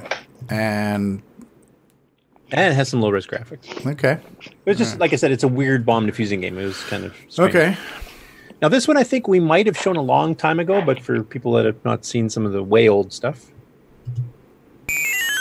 Ugh. that's the description of the sound routine, I think. Okay. Oh wow. Oh, is this the one where the guy you have to um, manhandle the cave women? Nope, that's BC Bill. This is a different Ah. game. Okay. This one you have to gather, I think, plants or something, and then take them between. I don't I don't think I've ever seen this. So you have to avoid the pterodactyl dropping things on you. You got to pick something up and then bring it back to that location. Yeah, I think there's the stuff on the top there with the yellow flowers or whatever. that you Oh, have to bring okay. those down or something like Okay. that. I haven't. I did try playing this years ago when I first found the dragon version of it. It but I kind of honestly reminds don't me a know. little bit. Uh, the path you have to follow kind of reminds me of Crystal Castles, right? You have that kind of fixed path. Um, that's very kind of isometric. Um, no, that's neat. Pterodactyl. Yeah. Yep. Um, I've never seen that I game love before. that pronunciation. Yeah. the name Ugg makes much more sense Yeah. now that I see the character. Or is describing that sound routine in the beginning there, blaring. it. Or all of them? Oh, Al Hartman says you're stealing eggs from a nest. So you're stealing eggs from Ah. the pterodactyl. oh, okay. Like Hitchhiker's Guide. I still love the way you pronounce pterodactyl. I love Yeah, the- me pronoun- too. the pterodactyl. Um, this one here is called Two Way Army, which is a scramble clone, and obviously the guy is a fan of Hitchhiker's Guide to the Galaxy because every single one of these names is from the book series. Nice. Is this uh, is this an Alan Huffman game? Rainbow Software. Yeah, they've done a couple of pretty good games. Um, One and two players. Oh, oh I like the digitized Speech. voice. Player one. Use the force, Luke. Um, very Alec Guinness. yes, yes, Ken. Jay, Jay Fudge, just this guy, you know. Okay. Go up or down? I think you can. I think this guy was still trying to figure out the emulator and stuff, but Okay, now you got the whole, you know, the mandatory cave interior of all Scramble clones. Yeah, I do like the fact I digitized speech, though. That was pretty yeah cool. And it's digitized British accents. I haven't heard very many which is of even those. better. You know, British speech. Player two. It sounds more official. Player two. Right.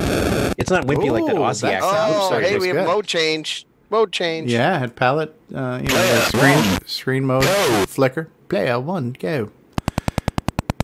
Blimey. Oh no, a bloody This is cave. a good one. You have died. Terribly sorry about that. Terribly sorry. Cheerio and- yeah, very scrambly. Very scrambly.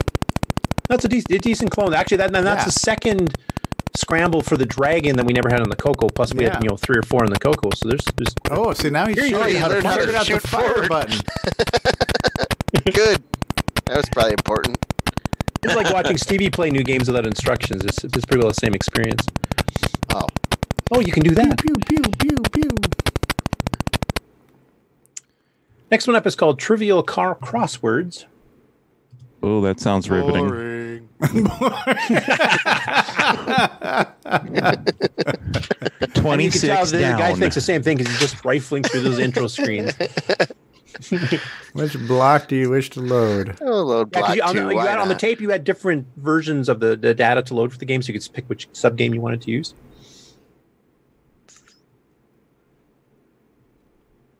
Oh, so did you need a companion to use this, or is everything you need on screen? No, everything's on screen. Um, it's just that you could choose what part to load from the tape because you load the program first, and then you'd have like 15 di- games worth of data after, and you pick which game, and then it would go load that portion in. Oh, see, there's different there's different puzzles. Yeah.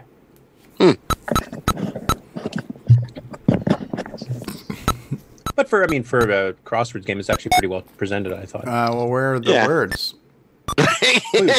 Impediment that could make you blush. Being on Coco Talk would be my answer, but I don't think it fits. Oh, that's a good answer. Yeah. I'd, like to, answer. I'd like to buy a vowel, please. Survey says. I would like to buy language lessons. Please. Yeah, that's it. All right. Anyway, an interesting presentation. It's a basic. It is. game, No, so. absolutely. Absolutely. Vulcan knots and crosses. This is basically Connect Four, um, with with four levels. And I'm, I won't play too much because this is pretty boring to watch. But basically, it's like a 4D tic tac or 3D tic tac toe that you've probably seen. So the Okay. one on the far left is plane one, plane two, plane three. So you specify your coordinates using X, Y, Z, Z, um, and, and basically try to you know line up four in a row versus your opponent. But it's just a low res you know game, and uh, there's not too much to see here. So I just wanted to quickly show that. All right. Uh, this one here is called White Barrels, which is kind of a Hunt the Wumpus style game in basic. Ooh, nice little title screen there. Hey, Strick Yak has joined us. How are you, Strick? White Barrows. It's to trap an evil sorcerer and return to the magic chalice. That almost sounds like Forest of Doom. A dragon is close. A serpent hisses. Wow. It's got a very clo- close resemblance to Force of Doom, Yeah. actually, that Yeah. screen, too. Yeah. And It says you're in chamber f- 41, tunnels lead to 15, 18, 21, 24. And then you got the little arrows highlighting which key does what. So C is create wall, M is move, V is view, S for Ah. seed plan. Cool. R is rage quit. A red dragon is about to attack. Stun it. he chooses Out- to amount transport. it. magic. Uh, do you would have guess a to- number would be more appropriate. Maybe. Okay. So then I thought he was trying for another word that starts with F. for Yeah, a minute. right. the dwarf with the sword is destroyed. Woohoo! Magic used, 200 units magic. A serpent hisses. So it has these hints. If one of your connecting chambers has an a, an opponent in it, it'll you know hiss or whatever you know type thing, which is very much like Wumpus. You can smell a Wumpus nearby.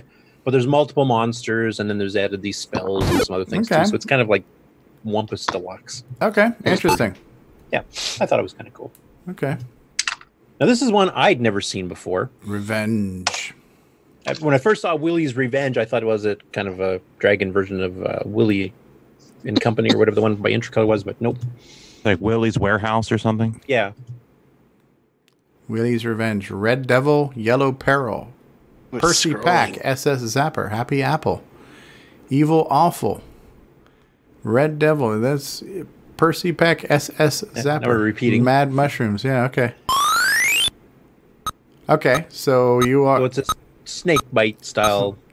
And you just have to pick things up? Okay. Yeah. Okay. And depending on what you pick up, you get certain points for them. Yeah.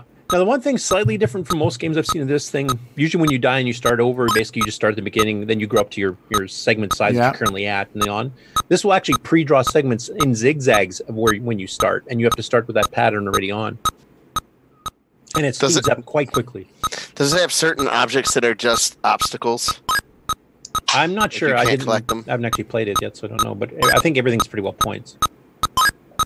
But it definitely speeds up to the point where it becomes just about okay, does it get any longer? Eventually, yes. Okay. Come back in 20 minutes, Stevie. Yeah, okay. Yeah. But the timer is constantly going, so Oh, you're getting and faster the- and faster the longer you take to get the number of points you need to get to the next level. Oh, so I see what you're saying. When you when you respawn, you're in a pre-configured shape. Yeah, which is different than most of the ones Yeah. of this type of game I've Yeah. seen. And the speed up, I don't recall too many of them doing that, you know, speed up where it's that quick to, to get you up to the point where it's unplayable. Does it get longer after you die? Hmm. It looks longer to me now. That seems rather unfair, don't you? Don't you want it longer? Well, while you're yeah, still you get, you alive? get punished for sucking at the game, Ayo. Well, you deserve it, obviously. Come on. right? Sucking. Well, never mind. I'm not gonna say. It was a different one. I've never seen this this one and it had a few, you know, differences between the standard snake bite type stuff. So yeah, absolutely. Picking up prizes, and they and they and they, they don't last very long either. Well, you can't have it all, Stevie. You're That's done, cool. son. That's Yeah. cool. I like it. Next one is Wizard's Quest, which is based on an engine that has been used for a couple of games on the Dragon. Is it the don't suck engine?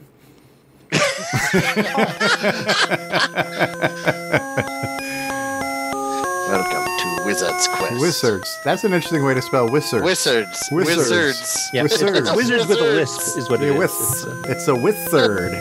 He's Please gonna go whisper on your quest in your and ear. wi- with the wizard, and then yeah, Sounds fabulous. How do you say that last name? Skio? C- Sio. Skio! I don't know. Spell check not included. Curtis, press the key. Looks like Sio. Specifically A. Press A key. there's your instructions. Fair bit of keyboard control stuff here. Uh, idea for Oh, dying. this looks this looks like a Wonder if Spectrum game. Totally looks It like might a have been Spectrum originally, game. actually. I can't remember if it was. Yeah, like an AGD type stuff. But the same style engine as Nightlore uses. Okay, yeah. Well, not really. Night lore is isometric. But okay, This isn't I- I see what you're terrible, saying. though. So Oh, this is that a- looks kind of neat. It's fast. Yeah, Wow. yeah. This is The graphics very, are pretty cool. uh, very The- AGD, very Spectrum-ish. And it might have been a Spectrum port. I Pretty neat, though. Magic mushrooms. Everybody wants some of them. That might be why he's in this world in the first place. Took too many magic. This is actually really taking place just in his head. mushrooms. right. There was some birthday cake he just picked up. I mean, it kind of does that fake isometric, not quite isometric, I guess, but sort of 3D look from you know, from the top. Like yeah, we've seen on some other it's, dragons. it's like Zelda-ish, right? No, I like it. Yeah, I and think a pretty this good is use cool. of the black and white color set, I think. Absolutely. Graphics are pretty detailed. Yeah. Look out for that pumpkin. Oh, Sound it's effects like- aren't bad either. And it's kind of like bubbles appear wherever the creature is going to spawn. So you get a little warning when the bad guy's going to materialize. Get in there, wizard. And then each level has a name, which seems to be a common theme in some of the Dragon games too. Like this is level Secret Passages. type thing. Yeah, no, that's neat. Anyway, and that one I have ran on the Coco years ago, so I do have a copy of it somewhere, and it does work on the Coco. That was Wizard's Quest. With Yes. thirds. With- Wizard's Quest. Wizards. Wizard's Quest. Wizards. The wizard is Oh going to whisper in your ear. it's gonna whisper. He- What have we degraded to? Wither the kinky bastard, that's what he is. Oh my God, this is bad. Hey, did you expect And anything we've else hit from a the new show? low. Uh, next up Yeah, Pat Howard's is Vultures, which is a Galaxian style game. Okay, I'm intrigued. I like that. Oh, look at that! It how you looks can like slide ultras. across the. Uh, you can slide across your difficulty there. Yeah, and I'm, I'm guessing by the fact that you can actually position within it. I think there's several There's levels of shades- shades, several levels there's of medium. shades yeah. of medium, huh? It told you which joystick to use in the beginning. What is that all about? Yeah, right. Yeah, you're supposed to like unplug and plug back in that's like that's not crazy. good for uh, uh, Joey sales. I know. Yeah. Just obsolete the Joey story. see though. which joystick Oh, is you flip no. the switch. Hey, this is Yeah, pretty that way you know cool. which way to flip the switch. Yeah. Yeah. that's true. Hey. What are those yellow and red circles behind it? Though I don't So understand. that those are eggs that kind of crack open and launch. I'll see if I Oh, so a little bit of the phoenix element. Oh, see. can- that's, That's where kinda it actually neat. gets to that point. They're kind of like yes. So those were And they're super unfertilized aliens 'cause they got eggs. a And big once you S there. fertilize the eggs, the miracle of life happens, and then it comes down. I think. Super aliens. they even have the little S like Superman does, huh? Yeah, so it's kind of a hybrid of Galaxian Phoenix, all right? Yeah, a little bit. Interesting little. It's Yeah. like a Game um, mix. aliens game somebody was making or something. I can't remember if anything special happens when you kill the last one. Well, we're I guess talking we're I guess we're we'll not never gonna find out. Oh well. Ah, And the next one here is the last one I have. This is not from Jim. Uh, this is from. this is our friend, this uh, is our lava Robert lamp Rambles. guy, right? Yeah, and uh, I'm I'm just going to show the video here a little bit. He does his normal, you know, really Mm-hmm. funny take on it type thing as he learns to play it. Um, but since this is the game that actually Steve is going to be demoing for us, I will not play the video here in this case. We'll Yeah, actually just, play go it to for a the Steve. second just so they can get a sneak peek of what it's going to look like. It doesn't matter. Yeah, maybe we can see level two if you play the video. Yeah, I've made it to the third round in this one, so He's made the high scoreboard the top five yes. twice at least. Um, Quit that I've talking seen. your smack now. Uh. Thumbs away, Basil. And this is an original game. I mean, there's Bombs away, Sir Basil. Sir Ride Basil. Sir Basil from I kind of Basil like to the fact that DVD he's got that screen in like a big sphere. That's Yeah, corner it's top neat. right-hand yeah, corner all of his fires videos he and the does bomb that. um, on. blows up. Each screen has four bombs, only one of which is visible at any one time. This is going to be a maze game, isn't it? It's going to be another ruddy maze game. Sounds excited to play it already. Yeah, he's good. I love his. Yeah, his his, commentary. his presentation's hilarious. So it's, it's even if the game sucks, it's definitely worth Oh, there watching we his go. videos. Let's, let's see. We might be wrong. Might be something else. Press up to continue. So go ahead and scroll scroll over to the game. That's loud. Each bomb. Let's turn that down and not. take- Press up to. Unfortunately, he's qu- trying to figure out how to play it himself at this Yeah, point. yeah. It took me a little bit to figure out too. So I Yeah, the bomb. You can see the bomb in the kind of the top left corner, right? Now, I'm you not got to really get the getting bomb. You kind of leave a trail behind you, so you're making these obstacles as you go. You can't pass through the Look at solid bomb. green blocks, More by luck. but you Neither can, can the monsters. You can s- neither can the monsters, but you can scroll one thing like left to right with the arrow keys.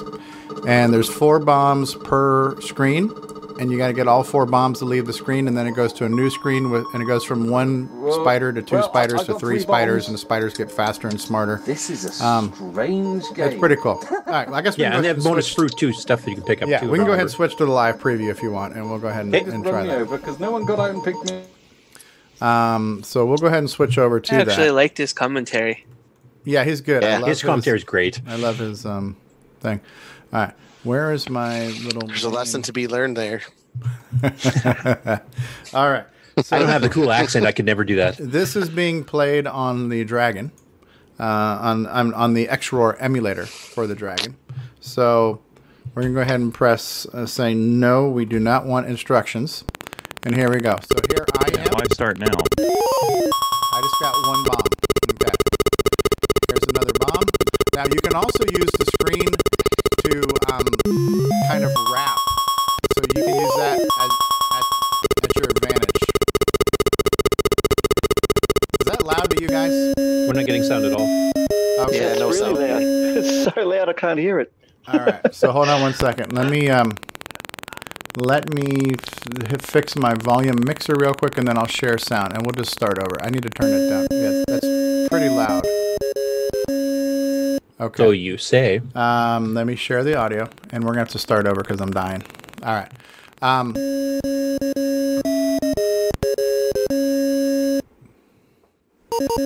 okay, we're gonna start over. Can you guys hear the sound now? Yeah, I guess it's loud on YouTube. Yeah, I just lowered the volume by about a third.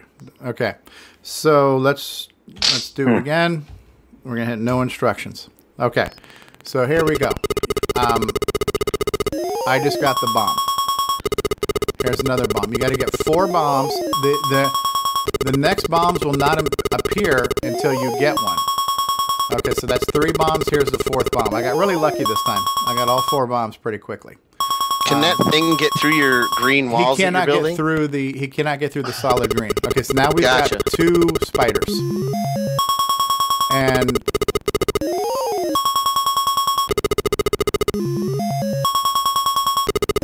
that's my second bomb.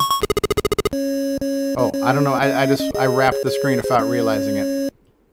Yeah, you can wrap on all four sides. Yeah, and you have to use that to your advantage sometimes.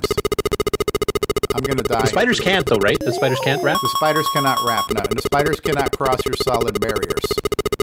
So you can kind of use that to your advantage to protect yourself a little bit.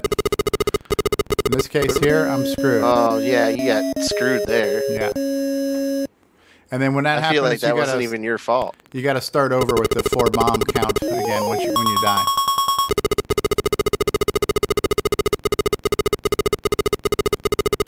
I'll show you a cool trick here in just a second too, because you can you can horizontally scroll one of your rows, and that's a neat feature. For example, right now, I'm going to get down here, and I'm just going to scroll that over to me. I use the left and right arrow keys, and I wrap the screen, so you can scroll one line around, and that kind of changes your because you can trap yourself in too. So now we got three spiders, and they get a lot faster. Yeah, that's scrolling left, right. That's a pretty good ma- game mechanic. I'd never seen that before. Yeah, that's interesting. It's an interesting game, yeah. And so yeah, th- th- trying to like navigate out in empty space, it's really hard to do once you're on the three spiders because they're super fast. Are you on level four right now? I'm on uh, level three Oh. because there's three spiders. Must be something wrong with the game. History in the making. Is this a, is this a hack copy? I'm gonna- I'm- I record. posted a high score screenshot in Discord. I got like 24,000 on this game or something. So, anyways, it's a cool little game. Um, Yeah, it's pretty sweet. I'll try it one more time. Uh, oh, I see. I, I've got the high score input right now. That high score screen is horrible, though. Yeah, high score. Yeah, the yellow on green is really hard Yeah. to see. Really bad contrast there. Yeah.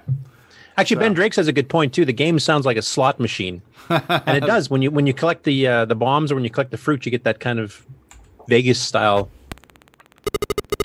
you know, sound effect.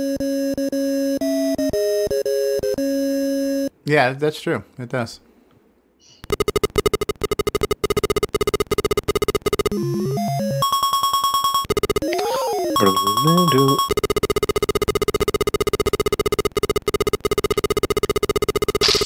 So you can kind of wrap around and get stuff. And so, in a way, I'm kind of making it hard for the guy to get me, although he just got me. I was trying to trap Yeah, him how, in. how often do you get this scroll? Uh, anytime you can move anywhere, there's a, a, an empty blue square. So you can you can scroll through the bottom or the top. I think he's talking about the horizontal scrolling. When you Oh, how, how often can you do that? I think as often as you want. It's just the left and right arrow keys.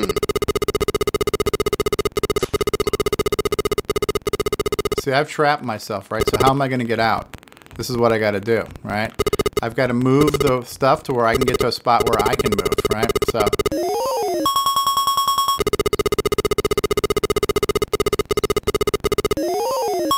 hopefully that's number four. Yeah, thank you. Haha, spider. Yeah, Not slap on that today. spider.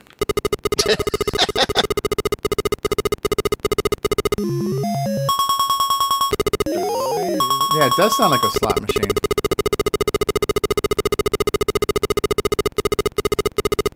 Ah, son of a Oh, that was BS. Yeah. So it's neat, and we should we should probably post the link to this where we got it. Brian Weasler found this for us because Curtis found the video, but we were trying to find the file on the archive, and it wasn't um, super intuitive to find it. So I think Brian posted the link, and I got the cassette file to load this up. Um, Yeah, that's where I found out that there's actually a separate download section. I've always been going to the game links on their alphabetical games page, but not every game they have available for download is on that Uh, page. All right, I'm going to go ahead and end it. But it's kind of neat. So it's it's an interesting concept where you it's it's not exactly a maze. It's almost like you make your maze as you play, and so it's kind of got a little bit of that Tron esque light cycle part where you can make these barriers to help keep away your opponent. You can get a little bit strategic and maybe work on um, maybe trying to trap the spiders before you go for the bombs or whatever the case may be. But you get 50 seconds per bomb, so there's a limited time to grab the bomb before you'll lose a life. Um, uh, and there's some interesting mechanics where you can manipulate the field when you get trapped. So it was kind of neat, and so we kind of spitballed this idea last week where um, ins- instead of just showing you uh, just the videos off of YouTube of somebody else playing, maybe we'll d- introduce a little bit of live gaming to the show. And that was our first attempt at doing that. So hopefully it didn't completely suck. Um, what do you guys think of the game? Pretty neat, right? I liked it. It was innovative. It, it, it took you know parts of Snakebite, parts of Tron, and a few other games, and Yeah. kind of combined everything into a big mishmash, and then added that whole you know you can scroll the entire row of blocks left and right at will. That that's interesting. Yeah, yeah. So I think we'll try to do that more often. Not only just show off some of the videos because it's it's hard to get all these things and have time to play them. Also, if somebody's already done it, and we can just fast forward to the good parts. It's YouTube's a great tool for doing that. But we'll try to in- incorporate some of the actual live content too. Um, good stuff. Good stuff. All right, how about we take another commercial break? Ron's not here. I know Ron's usually the one that needs the potty breaks, but we'll take we'll take a commercial break. We'll be able to have a potty break. We can come back with um, updates and acquisitions and whatever else we want to talk about after these words. Let's see. We have uh, when it comes to showing commercials, we could have um, the uh, GSoft commercial, "Make the World Great," Coco Two, and Joey block. We could have the Forest of Doom, Coco Three, Big Plane. And now, Coco Thoughts. By Sam Oh. Raikis. Okay. Inspired. Actually, that was a good one. You can do it again. I like that one. Do it You again. want to see it again? All right, we'll do Yeah, Coco no! Thoughts again. By request. And now, Coco Thoughts by Samuel Gimes. Some truths are self evident, such as buzzard bait is far superior to lancer. Ah. yes, yes. Team buzzard bait. Okay. So, and some videos have obviously not been edited properly, but Yes. Uh, how about Like this entire show. You know what? I want I want to see Fletcher. So we're going to play a commercial that that that that ends with the Fletcher one. So we'll be back Fletcher? after Fletcher. After these messages, we'll be right back. Hi, I'm Bruce Moore, and this is Jacob Moore. Gotcha. And we are the Forest of Doom guys, and the Cocoa Forever guys, and we're at Cocoa Fest, and we love Stevie Strobe. What if, knowing what I know now, I could go back in time, join Tandy Corporation, and change the course of history? Coco forever. How does it feel? I'm still believing.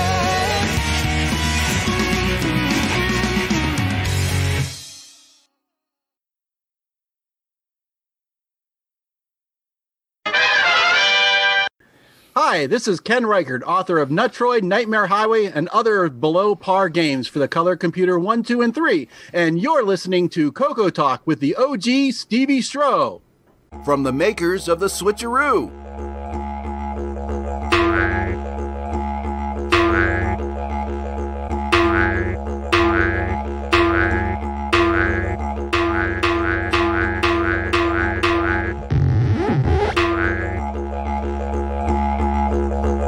Wallaby Cable, Color Computer 3 Dual RGB Cable.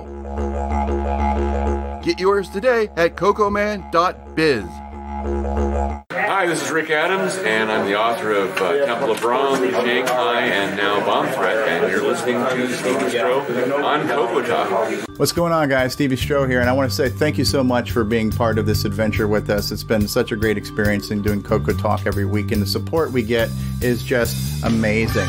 And so the fact that you watch and listen is all the reward that we need. However, if you would like to become a patron of the show and offer some financial assistance towards the production and hosting costs of the show, we do have a Patreon site available for that, and you can reach that by going to our website at cocotalk.live and clicking on the Patreon link. But just do us a favor and watch and listen to the show. Hello, this is Grant Leedy with Coco Talk. Got your Coco 3 yet? Fletcher, I don't need that report tomorrow. Great, JT. I need it tonight. But JT. Fletcher saved $300 on her office away from the office. Radio Shack's revolutionary Model 100 computer. It's a word processor, phone directory, and dialer. It even communicates with the office computer. Fletcher, how's that report? Fletcher. Radio Shack's Model 100. Save $300 and put it to work. You'll go far, Fletcher. Oh, You'll go far. Ah. I think he's Canadian. I've, I've seen him in some Canadian stuff, so that might be why he says processor. I mean, three hundred dollars off the Model 100. Three hundred dollars off. I don't think it was worth three hundred dollars to begin with, but back then they wanted like eleven hundred dollars for that thing. Wow. It was seven ninety nine for the base unit. I bet it is amazing That's to very word nice. process on that. I bet it's just the best ever. You know that was That's only awesome. going to work if she if the paper didn't jam. yeah, Michael Furman's actually been holding one up there. So It was really good. It was real popular amongst uh, journalists because it Mm-hmm. Mhm. was so portable.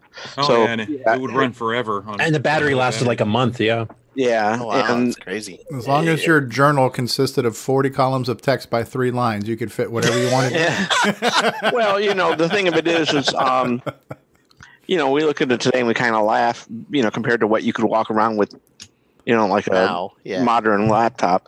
Uh, but back then, it was, you know, if you were a journalist, you had to wait until you got back to, uh, you know, to work, to sit down at a, at a typewriter to do your job. This enabled people to be on the road and transmit stories. It was the first time that kind of stuff was even possible. Yeah, so that's yeah, why it was really absolutely. pretty neat popular for that. Yeah, And, and the word processor and some of its apps were built into the ROM, so you basically everything was fixed there. You had up to 32k of RAM. You could type your story in. it Had the modem built in. You could just dial up and send it up to the newspaper, you know, from wherever you were. And like I said, the battery, that, which was just double A's from what I remember, actually lasted literally a full month before you had to recharge, even if you used it like eight hours a day. And what was the CPU? It was using an Intel 80, 8085, I think. something something similar Basically to that. using an almost it's- MS DOS it's era 8085. processor. 8085, yeah. Okay. Wow. No, Yeah. it, not not really. It's more it's uh, more similar to uh, is it eighty eighty or Z eighty? I don't remember exactly. Yeah, Of the 8080 would be 8080. the predecessor one, yeah. Before the E Um, 8080. it also had a, a barcode reader that was useful for inventory control. And typing in listings from magazines because you could just scan them in. Right. Wow. Wow. Now, how much would you pay? But wait, there's more. It also had its own liquor cabinet. Oh yeah. Man, you guys really can't just read been that. JT. I'm not sure. I mean, it was it was pretty much the first laptop on the market, or pretty close to it. Now, who made it? It wasn't Tandy. They OEM'd it. Was it? It was, uh, Kyocera? yeah, Yeah, I think it was Kyocera. Kyocera. Yeah. So yeah, I got uh, I got my video working again. I'm just wondering, do you guys hear me in both channels or just in the left channel? Both. Um, Only Bruce Moore is allowed yeah, to do only- the one yeah, channel, only one Bruce ear Moore thing. comes in mono. Okay, cool. Oh, there we go. It turns out to be like a uh, sounds like one of those test audio CDs, you know. Right channel, right channel. Left. Speaking of Bruce Moore, Bruce, do we have another? Do we have a new Joey and Coco to? to... Yes, you do. And he's extremely mono, quiet and He's mono. mono and quiet, I'll, I'll get louder now. Quiet We've and in actually- my left We've actually ear. got pictures of an actual Coco. Yes, Okay. it's all related. Okay. And, you- and I like how you checked last week's before you go on to this week's because it it la- it adds continuity. That's what we're all about on Previously. this show. Well, this Oh, show Previously on Joey and Coco. previously on Joey and Coco. Um, uh, many many adjectives are thrown out to describe the show. Continuity being most oftenly used. Um, Well, it depends what you describe. Yes. All right. So how train about we do that? We have the author with us. We have the Duke of all Coco media, De Bruce Moore is here, and previously on Joey and Coco last week. Um, uh, and matter of fact, let's let's take it back even one more previouser, um, which was uh, Oh, it was the vi- video. This this, season video. on Joey and Coco. Because what happens is is that Coco finds out that Joey has a friend who also has a Coco, and he wants to know if, if they're related.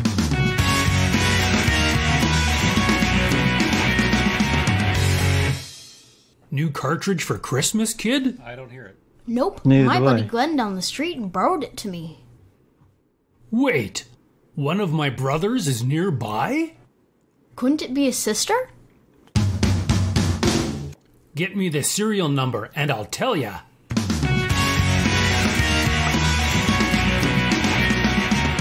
All right, so there we see that, right? We see that he thinks he has a sister, and then the next strip, which was number thirteen, uh, number thirteen says, "Do you want to do this, Bruce, or you want me to do a poor job at it?" Oh, you go ahead. All right, because we can barely hear you. All right. Oh. okay. yes. If only these pro audio guys could, you know, yeah, would learn, get you their know, learn audio how to use two working. speakers. And, All right, so we have uh, uh, Coco said to Joey, "Hey, did you get the serial number of your fr- of your friend Glenn's Coco?" And Joey says, "I'll go over this weekend. Why are you so interested?" He says, "Well, maybe he's one of my buddies from the assembly plant." And then Joey says, "Did all you Cocos get along?" And then Coco says, "Mostly, although there was this one guy in my batch who was a royal pain." But what are the chances, right? Of all the Cocos to end up being my neighbor, what are the chances? Are we going to find don't out? know. Do we look at the Little strip? foreshadowing. Do we look Uh, at the yeah. strip first or the pictures Foreshadowing. first? Strip- strip first. Okay, so now it's the latest and greatest Joey and Coco. And here we have it, where we have Joey saying, "Hey, oh I got the serial number of Glenn's computer. It's 01351. And Coco says, No, it can't be. It's that jerk from back in the assembly line. And then Joey says, Well, what's the big deal? He somehow got some hand wound resistors and he thinks he's a big shot. he got the 16K ECB upgrade, extended color basic upgrade for Christmas. For the love of Pete, uh, now there would be no living with him, right? So his, Oh, his, his one friend had special resistors, and now he's got a special ROM on him. And here it is catalog number two. Okay, 01351. No D Seri. Um, what is this, like foreign or It's something? 263. This is a Couleur. a- This is a Couleur Oh, man. originale. Um, wow. I'm out of here. Ordinateur. I can't stand, I can't stand this ordinateur color. Yeah, what is going on here? Bye. Bilingual. Yes. So this is one three one five one. Caption there. Do you see the caption? You back up for a second. Okay. Real life. My bloody my my bloody. My buddy my buddy Glenn's Coco. So this is your real life friend's Glenn Coco. And Yeah. re- refer to the user manual for warranties. Reportes vous a manuel a, a gosh. something or another. Yes.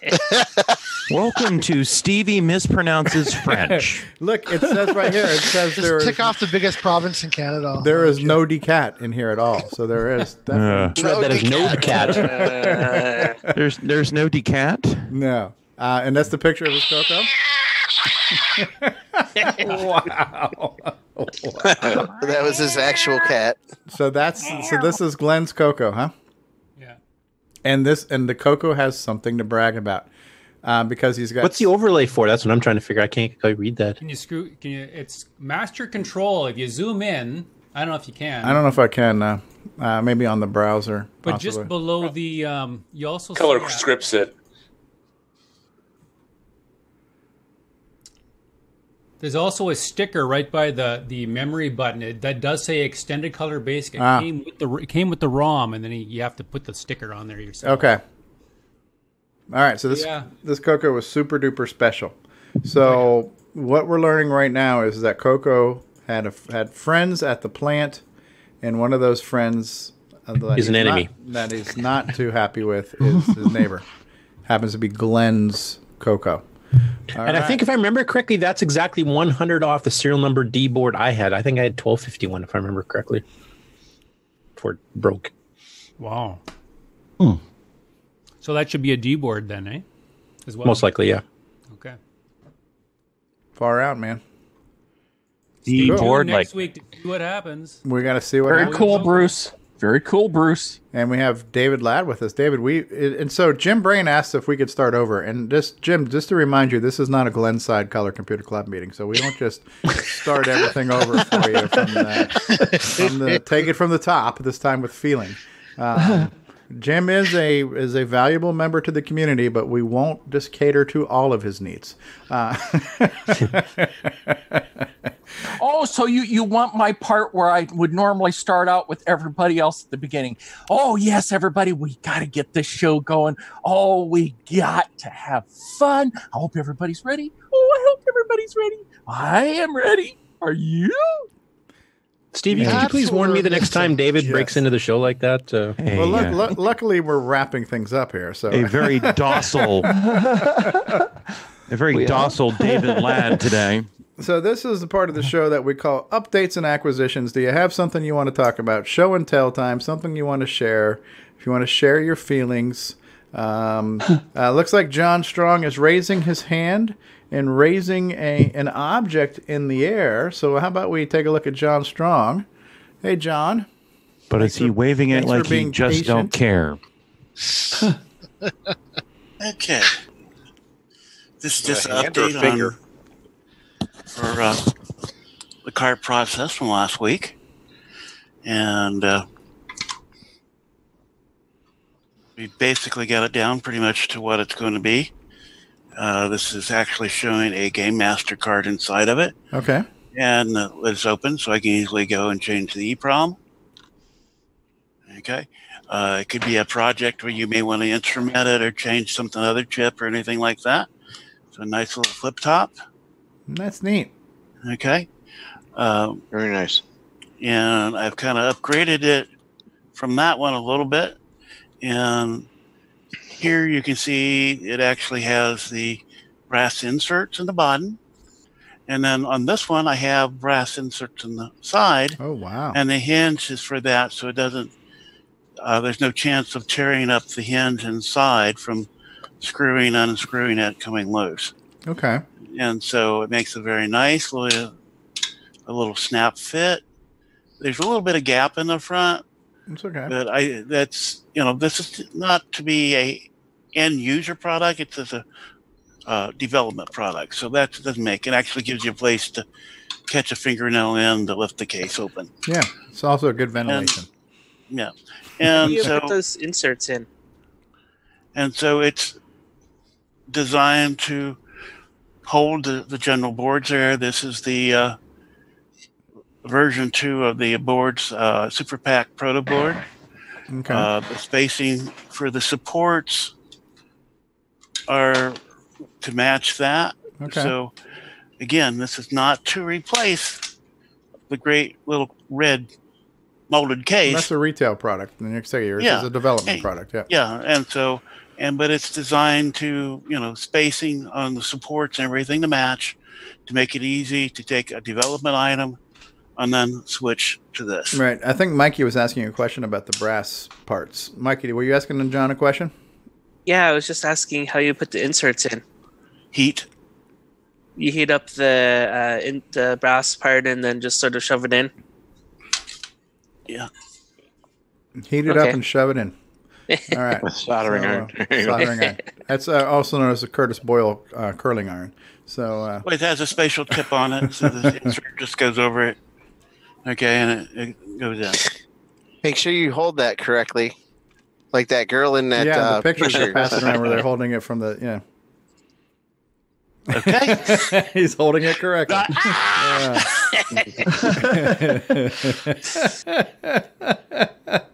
Yeah. Smells like chicken. I am exploring a little bit, a little bit more with that. So uh, to be able to have a insertable panel on the I like the idea because if you're if you're working on something and you want to pop things in and out and try stuff and you know if you need to wind the watch on your real time clock, you got to be able to pop open a case to do that. So Yeah, uh, right. you know, uh, but the idea is, is you know, it gives you something here. You know, like Paul Barton's building a, a project that's going to have a bunch of connectors, and and while Mhm. he's prototyping it, you could use something like this. Right. Have Well, so the space here's available. the thing. Like, like, uh, just here's a perfect example. So Jim Brain showed off his MIDI board, right? Mm-hmm. And the MIDI board, the board itself could fit in that Game Master cartridge, but there's no knockouts for his MIDI in and out and through. So a car, a cartridge-like solution that's somewhat um, uh, what's the- Customizable. fle- customizable, flexible, right? Because if you have that, if you get the injection molded one, your only option is to drill it or you know use a saw or a hacker or a Dremel or something. You got to manually modify it. It would almost be neat if there was a cartridge case that had certain like perforated knockouts and you could break out areas if you needed them, and if you didn't need them, they would be there or something like that, or some doors and panels that you could you know flap open. Um, Or you could add a like a panel. Swiss or you, Army knife of cases, you know. could, you know, there's there's several ways you can make a panel. You could, you know, I probably will include you know at least one panel with that that's 3D printed, and you'll need to work with it on with a hot knife or something like that. Okay. but you could do a PC board, you could drill that, you could do plastic, anyhow way you want to for your prototype and get your positioning done, or just leave it open and then measure it and and do what co- when you're done with your design, you know, modify one of these. But the idea is to make it easy to do the development, Mhm. get into your product, and here, you know, So, um, so you you're you're thinking this is going to be probably a limited market, right? But you are going to make this available to the public, right? yes. And what do you what do you estimate the street price of that might be? Um,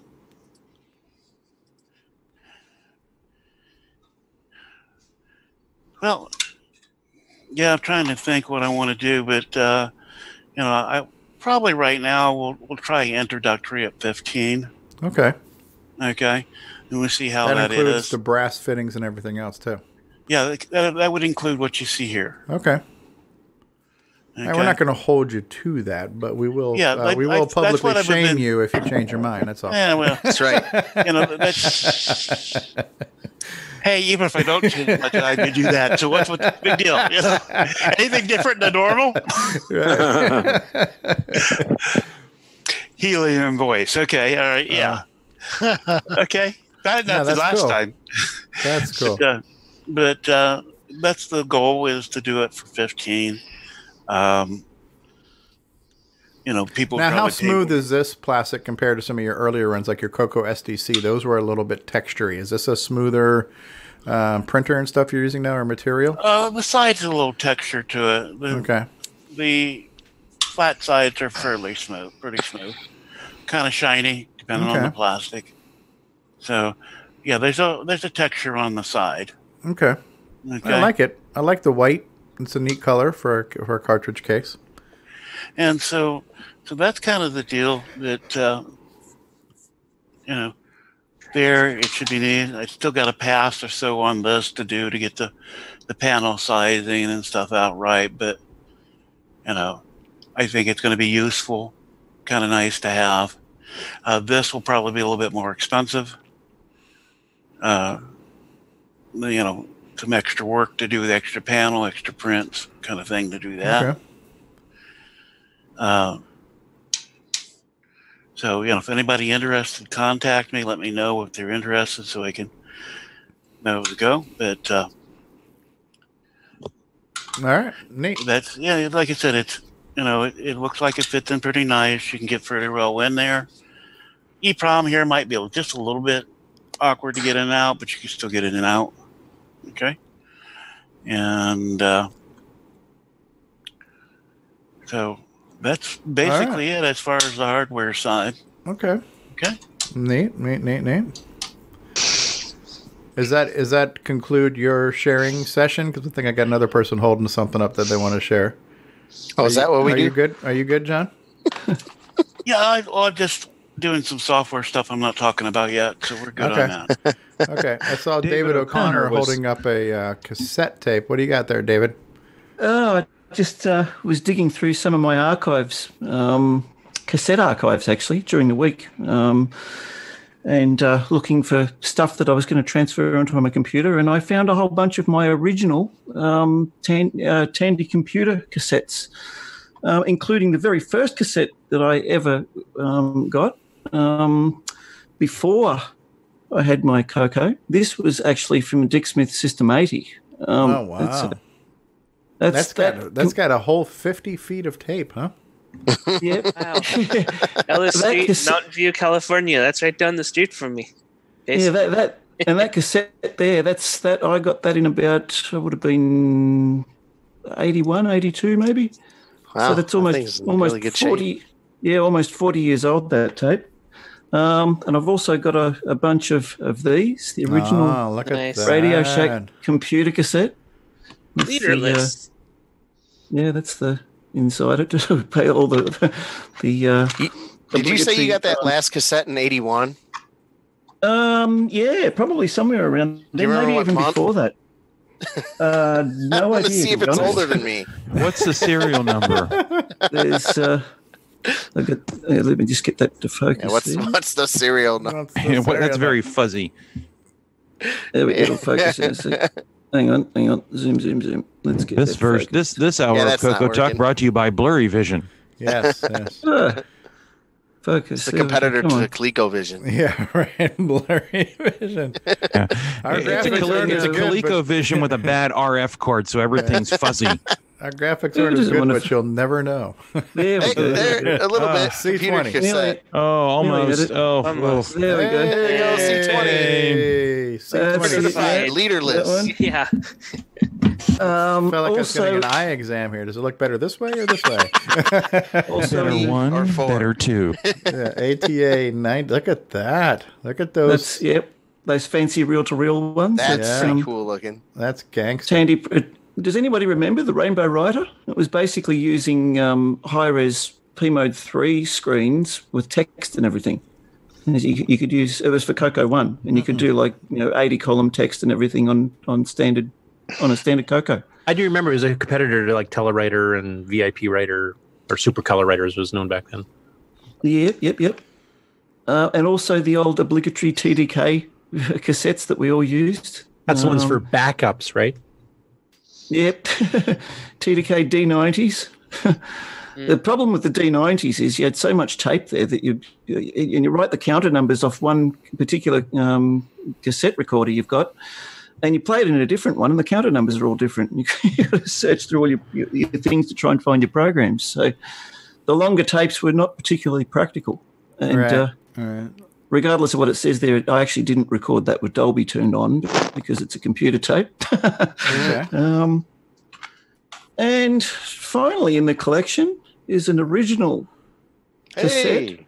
Tandy Of Scramble Scramble. color computer. Scramble. That's the micro deal version too, right? The ones that, that were sold to the, Yeah, dra- it's the- Mm. Dragon Market in UK too. Now, which one is Scramble? That's the Tom Mix um, Scramble game.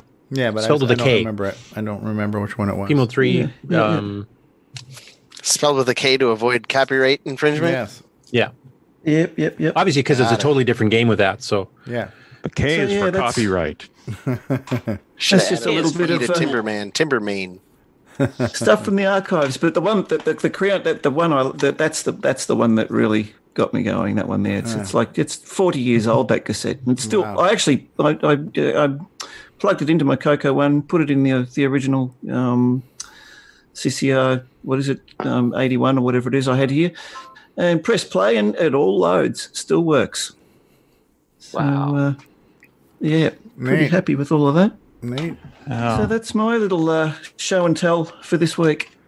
Very Cool. That was awesome. Yeah, cassette heaven well, right there. Well, not to be outdone, but I was able to quickly dig through the archives, and I found uh, some of the You turned original off your Coco- camera. Uh, why did my camera just die? Uh, yeah, that's that that that's helpful, isn't it? Yeah, hold on. Yes. Who needs a camera for the show thing? we don't. Right? We don't have to look at you anymore when that happens. I Yeah, know, so there was some right? positives. Um, right.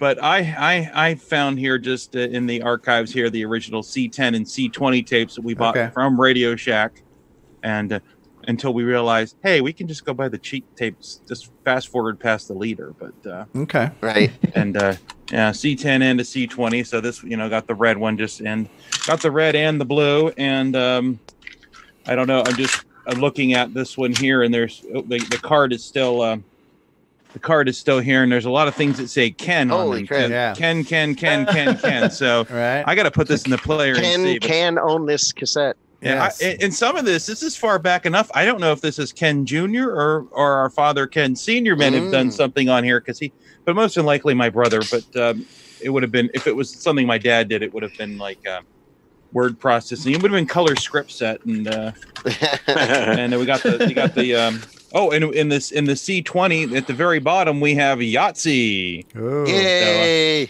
gonna Now, have do you, to do fire you know these what up. the you know what the proper name for that card is that goes in a cassette? It's J the- card. Yeah, it's called a It's a J J- card. It's called a A J J card card. because it looks like the letter J. Yeah. J what do those Yeah. numbers stand for in the models? Do is it How, like it's how many minutes? feet? Ten, 10 minutes? that- Is 20 it Or minutes? feet? Yeah, so I think yeah, I think it was uh, Ten ten, yeah, minutes, minutes, ten yeah. minutes each side. So like on the C twenty is ten minutes each side. So the t- C ten was only five minutes. Five on minutes each on each side. Yeah, yeah. It's it, it actually says it, if you if it's really hard to see, but Oh. it does say like right here so many minutes per side. Oh. Gotcha. Okay. Cool. Oh, so the number is combined from both sides. Right, that's just like when you get a ninety minute tape. Uh, you know, there's It's only forty five minutes. per- okay, on yeah, each nah, side. it's, it's been so long since I used tapes. It's, it's Right? Yeah. Yeah. I know, it's like, uh, I think at one point I had gotten like the one not for computer stuff, but the 120 minute tapes, but they're just so darn thin. But then I could record an hour on each side. Yeah, I actually did use 120s for computer tapes for a brief bit, and I found out they weren't that terribly reliable, so I quit. No, I, would, I that that'd be only. I was only doing that if I was trying to record like an, a, a couple hour long radio show or something off the Mm, radio that I would yeah. I would get those. The two, yeah, the, the two biggest problems with the um, with the thin long tapes, the 120s. Um, the, the main problem with them for computers was uh, uh, um, a tape thing called print through, and print through is basically where the layers of tape you got um, where they wind around each other. Um, th- it's magnetic, right? So if you've got a magnet sitting next to a magnet, it, it transfers the data from from one layer of the tape to the next layer. And when, when you play the tape, it actually it, it ends up in an echo of the of the previous Like a- data over the like a top of that pre-echo. data. Like Kinda a- like kinda that, like- yeah. like a Kinda pre-echo. One spot and running with the devil. It's like magnetic uh, bleed through. Uh, That's exactly what it is. Yeah, that yeah. one. Yeah. Uh, it's, li- it's like a pre-echo. You can hear it. You can hear a real faint version of it right before you hear the louder version of it. Um, The one's Led Zeppelin song. Uh, you Yeah, can hear it- it. it- when Well, he- that was It done all- a little bit differently, but It all depends on how you uh, store the cassettes too. If you store them rewound, um, you'll end up with pre-echoes, and if you st- if you store them all fast forwarded to to the end, you'll end up with post-echoes. Right. Oh wow, cool. I can remember back in the day uh, when I was like 15, trying to get my first album. My goal was to fill up a 90 minute tape. So that's not really anything done anymore, I don't think. But you know, whatever. Yeah, mixtapes went became like mixed CDs, you know, and the whole. Yeah. the Now whole it's thing. just called Amazon Prime. Yeah, now it's a playlist, right? So that's, uh, well, uh, cassettes are making a ca- cassettes are making a big comeback. I mean, my the album I'm working on at the moment, Coco Music. I'm going to be releasing that o- o- obviously as digital downloads as well, but I'm also releasing it on cassette. Because Sweet. there's I a, guess there's a I'm gonna have to market go out buy there a for it. cassette player now. Yeah. But, yeah, well, uh, well, there are Just people that- play it there are on your actually companies- CCR eighty one. You know, uh, just just pick There that you up go. and The real uh, a lot of musicians Yeah, are- just pick just pick it up and go. I'm I'm all set. I got my CCR eighty one right here. We're all we're all ready to go. Creedence Clearwater Yeah. Revival. Cool. And all that plays out of theirs. Creedence, Creedence songs. Yeah, there- yeah, there's, a, there's a there's a bathroom on the right. right? I got I got a small thing to share if you guys want. yeah, please. I've been making some progress on Downland. Uh, I'm gonna just do a quick share. Okay, I have to stop With ya, sharing and- sound. Go ahead. Go ahead. Okay. Uh, uh, let me see. So um, I got Erico working on some tiles for me that I'm kind of excited to see, but I got some things going on here so I could just start um, Ooh, doing I like the some purple. testing. Yeah, so I started using some of the like kind of off hues of the 64 palette. Um, so not your straight RGB mixes; they're like Okay. a little bit off from that. Uh, Okay. one of the things that helped me do that was uh, that 64 color um, chooser that Yeah, I yeah. wrote not too long ago. And I actually gave that to Trey too to help him out with some of his stuff that he's doing. So yeah, it kind of helped me get a scope for the colors. But uh, yeah, this is the f- uh, the rough draft of the first level. I mean, I I honestly don't know if it's gonna work yet or not, but I'm gonna gonna give it a What shot. are the diamonds, the orange diamond shapes? Are those actual diamonds you pick up, or is that like a marker for something? Those are the pickups for the diamonds. So I Okay. originally had the diamond shaped like the original downland, but I rotate them, and I didn't like the rotating animation for that. So I put Okay. these. My brother Tim says he goes, "Hey, are those Cheez-Its?" And I was like, "Damn it, you're, they do look like Cheez-Its." you ruined it now. giving me the munchies, man. That, that cannot be undone now. And I'm like, I wish that I couldn't. You know, I wish I wasn't done compiling all of my sprites now that you've said that. You know, so I'm not. I'm not going back and, and changing all that because that was a shit ton of work. But anyway, I- I- Yeah. Is there any is there any any plans to make them look all like goldfish crackers? No, Oh, that's yeah. in Downland three. Okay, Yes, so just well- hold out for that goldfish crackers. I'm gonna write that down. You could have had like a Cool Ranch Dorito for a diamond too, you know. So Oh, I don't know. I don't know about you, but it's Team Nacho Cheese Dorito. Oh, so this So, is yeah. obviously a taller screen um, than. Yep, yep. So I'm gonna have scrolling, and I thought in the first level, so the width of the screen is the same, but you actually scroll down, Okay. and then you're gonna work your way back up. Um, and there are trophies that you can collect and secret ways to get that done. okay. And you, m- oh, I, I'm looking at the the a different one here. Um, but there are some shared assets between uh, Chet's game and, and my game too. Like the bat? The bat? Yeah, that bat in particular was originally slotted for downland, and then um, Chet Chet chose to use it in Digger t- Three too, so it ended up being like a really valuable asset for Coco Three games. So that was cool. Neat. So this was just me kind of trying to mess around with different things on this one. This one isn't like a mock-up level or anything, but So some shared shared universe kind of thing Yep. going on. absolutely. So Are there any Homer Simpson looking dudes in this game? there are no Homer Simpson looking dudes here, but there are there are some other surprises. So so Okay. just I just wanted to show that there was some there was some progress being made on on Downland too. uh, It's looking good. That was Yeah, that it was looks very cool. So I, I do like the fact you do use an alternate color than just the RGB, though, like the purplish background, because that makes it look more unique than. Y- Well, yeah, and because a lot of people just choose the other ones 'cause- just because they're they're easier to calculate and figure out, and if you want to do cross hatching and stuff. so Yeah, they were give it a unique easier to feel. calculate, but on your eye, they just were like murder sometimes. Like uh Yeah. green in particular was really bad. Um but yeah, um I don't know if you guys noticed either that there was cave doors. Um and the ones that you can go that you want to go out are covered with rocks, so you would collect pickaxes this time instead of keys Oh. and you can kind of choose different routing instead of it just being kind of straightforward like the original downland was. Okay. So something I'm kind of playing with. I'm not sure if it'll stick, but we'll see what happens. Yeah, I, I did notice the the cave doors. Yeah. So yeah, and that was like another asset like um, from the tile set for Digger Three. too. So what the heck was Ooh. that? oh, there's demons in here. So Spooky. so yeah, there you go. Very cool. Very cool. Uh, Brian Weasler, have you gotten anything new lately? Um, I did get a couple things actually. Um, in my effort to try to get my complete set, uh, there was a person out there on eBay selling a lot of uh, 14 cartridges and a couple books. And uh, the reason it kind of attracted me is that I had a couple cartridges, or one in particular that I've been wanting to get, uh, but also two. I have some where I just have the ROM cartridge. I don't have the manual or a box. Um, and uh, this had a lot of manuals with it. So it, uh, I don't necessarily have to rattle through all of them though, but like had personal finance and typing tutor and canyon climber. Um, in this group, what I thought was kind of interesting, it has the math bingo and the, uh, the the color baseball and the color file. But like we were talking last week, I have the one that says bingo math, and it's a white label.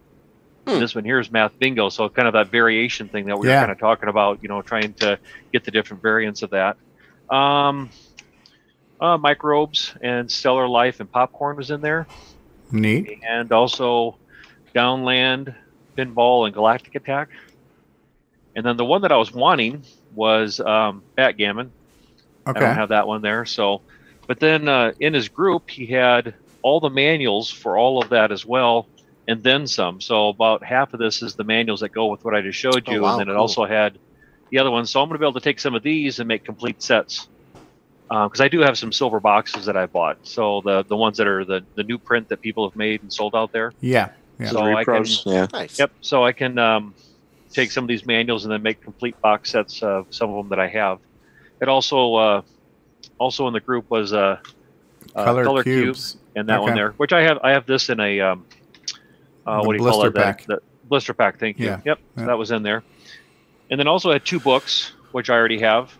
But it was still kind of neat to get them though. Is the Yeah, you get some the really cool 101. books. Yep, the 101, and then this one here, which I pe- think people have seen this one before. Yeah.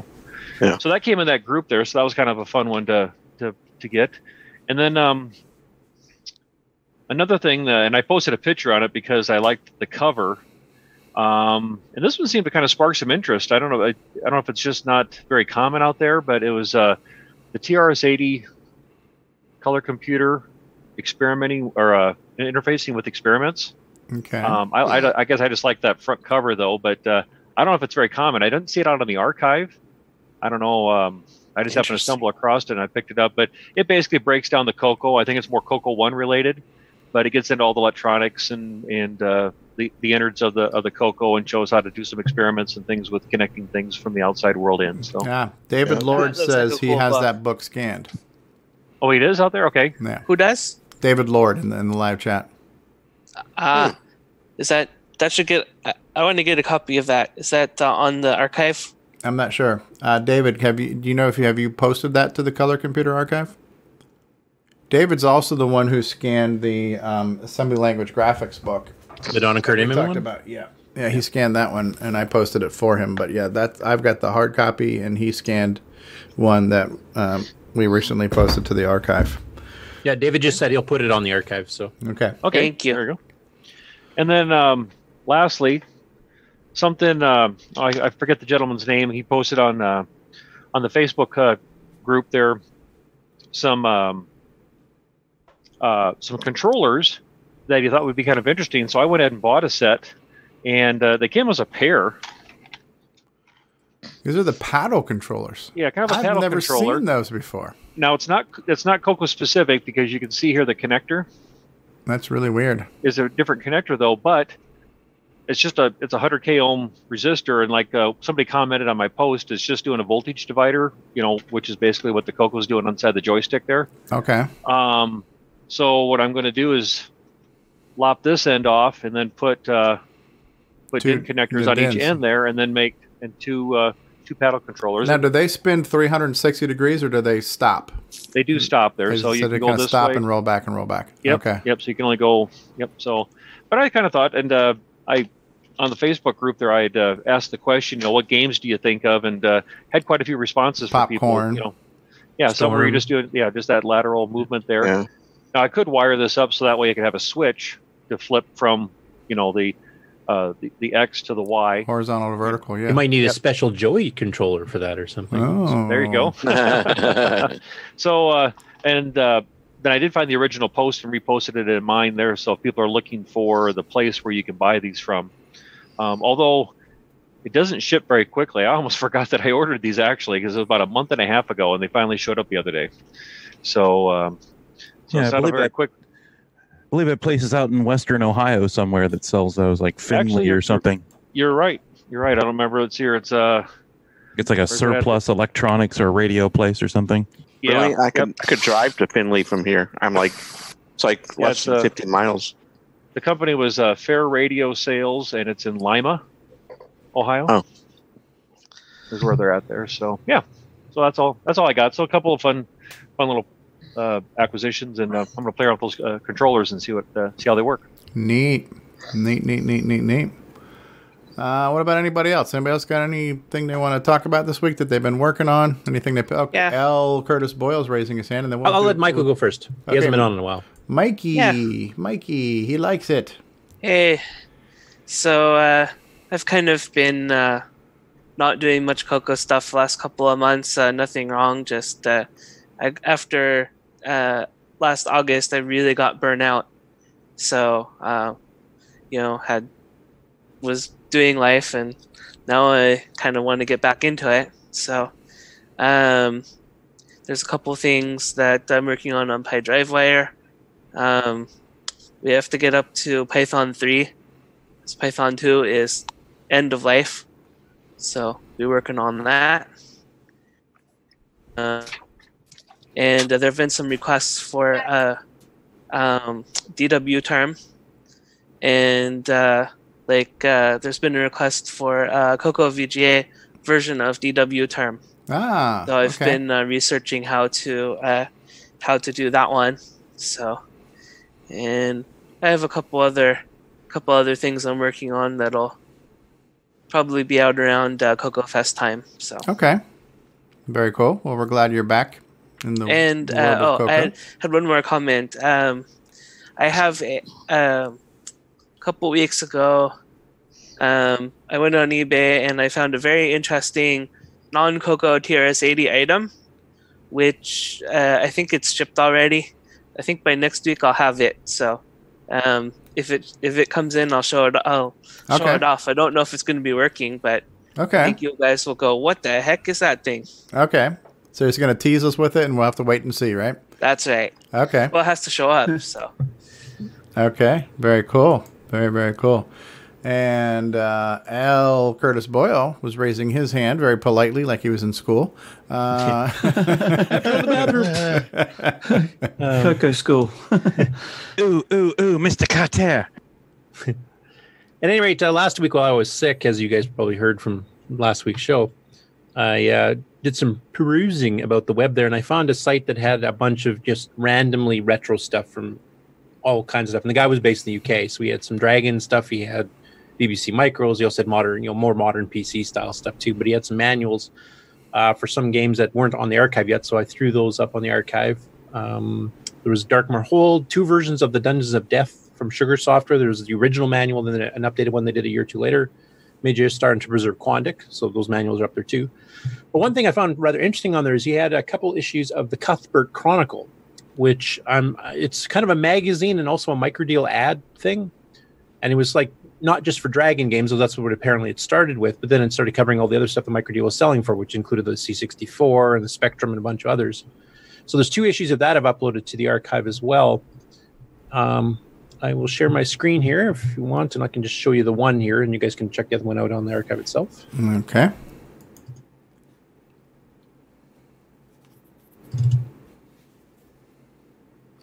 The can you guys see that? Cuthbert Chronicle micro deal announced software for Commodore 64, Atari, BBC, Oric Spectrum, Electron, and VIC 20. Wow. Yeah, and this is the June Hmm. 1984 issue. The other issue that was up there is uh, a 1985 one. They go through a little bit of a history, and then you can see stuff here like a space shuttle, uh, which is actually the Commodore version of the Tom Mix one, from what I can tell. So I wasn't even aware that had been ported. But then they got you know ads for, you know, some of the Dragon stuff itself here. Like here's Buzzard Bait. Uh, we don't see Yeah. anything. I, I'm, I'm only seeing the title screen still, the cover. Oh, okay. Uh, let's see what's going on here.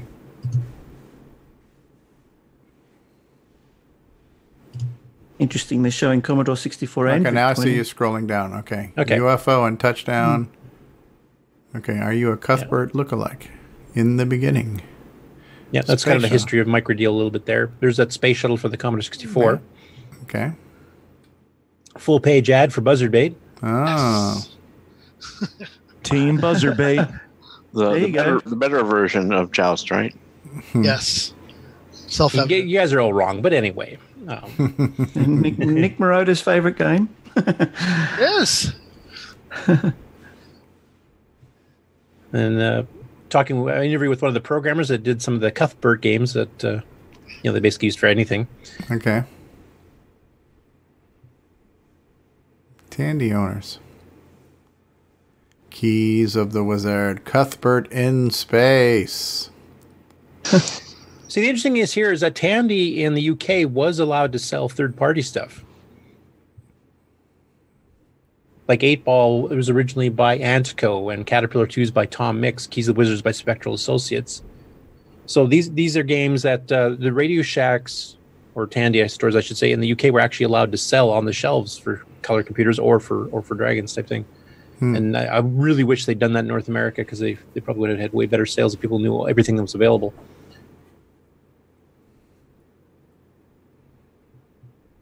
Wow. Neat. This is a well produced, you know, very colorful. Yeah, Yeah. it's basically a magazine, and I think it was actually Yeah. put out by Microdeal themselves. So, and here they get into their the Vic bit, which is you know the stuff that they sell for the Vic twenty, and Very cool. so they had different sections for the different computers, and they added more computers as they went on. But they kept doing the Dragon stuff right through, I think, to the end of the com- the actual magazine itself. But Yeah, I like that full page um, one for the buzzard bait. That was a nice, you know, nice artwork. and they had little, Oh, you know, games actually, to play. word and- search. Wow, look at this. Now, how much would you pay? But wait, there's more. Um, club specials. Oh, I would love to have a micro deal T-shirt. that, that little guy is so cool looking. You know. Yeah. Cuthbert look-alike competition. Preferably alive. Wanted, preferably alive, right? So. There's a pound off coupon right there. So, Yep. Cuthbert in Space available for the Commodore 64, Dragon 32, and Tandy Color. Tandy Color. Color. C L O U R. Color. Spelt correctly. Yes. Anyway, that's Because they the, the first issue they had, and there's a second one from the year after that, which actually mentions the 6809 show in the UK, which actually covered Dragons and Cocos too. It was a show kind of like Rainbow Fest. So Yeah, that's cool. That's a hidden gem of history right there. I don't know if the other issues have been scanned by anybody. I didn't even know that this thing existed until I just stumbled on it by accident. And like I said, I got two issues that this guy had on his site, which I put up in the Color Computer Archive. So if you guys want to check out the other one, it's on there now. Uh, Nate, Nate, Nate, Nate. I'd like to know if there's a Cuthbert goes to jail. It kind of sounds like he's the earnest of the Dragon World. do not do not pass two hundred dollars. Uh, do not pass two hundred dollars. Yeah. Do not pass go. Do not collect two hundred dollars. Oh, Yes. It looks like Aaron's still out there. He says it was neat to see the cover art. Yeah, I'm I'm glad we got a chance to talk to those guys last week because I hadn't really watched their shows yet, and so to get a chance to speak to Aaron and Brent and John, it was nice. It was a good time talking Yeah, to those it guys. was a lot of fun. I'm sorry my Yeah. voice was so crappy on Yeah. the call, but thanks for picking up the slack there, Stevie. No. I would have loved to have joined in on that one, but I uh, unfortunately fell asleep and slept for like twelve hours. No, that was probably our, our afternoon show that did that to you. So we're, we're good at inducing comas here at Cocoa Yes, Talk. So yes. Do not operate heavy machinery while listening to Coco Talk. Um, Rick Adams, you got anything to uh, update us with or to share? Or are you good? Or Uh, not really. okay, Uh, I got a Flash Air uh, SD card for uh, to put in my Coco SDC, uh, and uh, I, I just got that going. So Okay. so that's my latest acquisition. But that's Neat. not much to say there. okay, okay. Did you get any feedback on um, the game? Yeah, I haven't had time to download it yet. I, I want to look at Temple. and Rim. Maybe we can do that tonight. Maybe we'll do a later on tonight gaming session, Hmm. and we'll Mm-hmm. do that. Sounds like a plan. Okay. Yeah, not a lot, not any feedback on that at all. So I was sick. I didn't do much. Like I Yes. said, I was just perusing the web when I found that stuff by accident. I wasn't trying to play anything or program or anything else. Okay. Yeah, Uh, I the can- I can pro- RSD I the can provide RSD some card feedback. Sounds, the Air SD card sounds really cool. Yeah, there's your feedback. Jason just gave us some feedback. So all right, so yeah, I can put things on my Coco SDC uh, from upstairs now, so I can just Yeah. open it up as, as a drive on my uh, on my laptop. So yeah, it's Nate. That's like pretty like handy. Stevie said, kind of first world problems. Taking on an SD card is so hard, but yes, exactly. Nate, uh, anything new in the world of Chet Simpson you're gonna share with us, Chet? You're plugging away on Digger Three and stuff, or Um, actually, right now I'm working on a uh, on a circuit design. I needed to take a little break from uh, from Digger and Okay. working on the sound stuff. So okay, but uh, yeah, n- not, nothing real uh, nothing real big. I'll, uh, I might have something in a couple of weeks. Uh, uh, definitely have something uh, for the uh, for the release of Digger though. okay. Is that s- So that not circuit to di- is- push. is- circuit you're talking about? Is that the diagram you got in the background there? Is it? Yeah. so the ETA for Digger is probably in February, kind of slid February. Still end of the month is uh, at present time. So I mean, it's yeah. There's there's nothing real pressing at the moment. I mean, I, well, nothing real critical that's that's uh, blocking me in any way. I just got to get the sound stuff done and, and uh, finish up some of the levels and some of the playtesting. But that's about it. Cool, awesome. Neat. Neat, neat, neat, neat, neat. All right. Anybody else got anything they want to update us with, or should we? We're looking like we're getting close to the uh, wrapping things up here for this week, which would be an early show. It's only mere Hmm. two and a half hours. David Ladd said something about raised hand. I don't know if it means he's got something to. Oh, David Ladd. Oh, If this involves the word Yes, I've grease been and or sitting weasel, I'm here out of here. Waiting so nicely. Actually, that is what it's about is the grease weasel. Good night, everybody. Good, night. Roll credits. Press the button, Frank. Oh, come on, guys. All right. Um, Rage quit. so, and then, of course, we got some weird alien in the background. Um, Also known as So- David Ladd. No, not me. Um, so after going through 20, um, what they call blue pills and finding that they're all fakes, um, I did find a source of the, um, what they call black red pill. pills, but they, uh, seem to have authentic STM32 chips on them.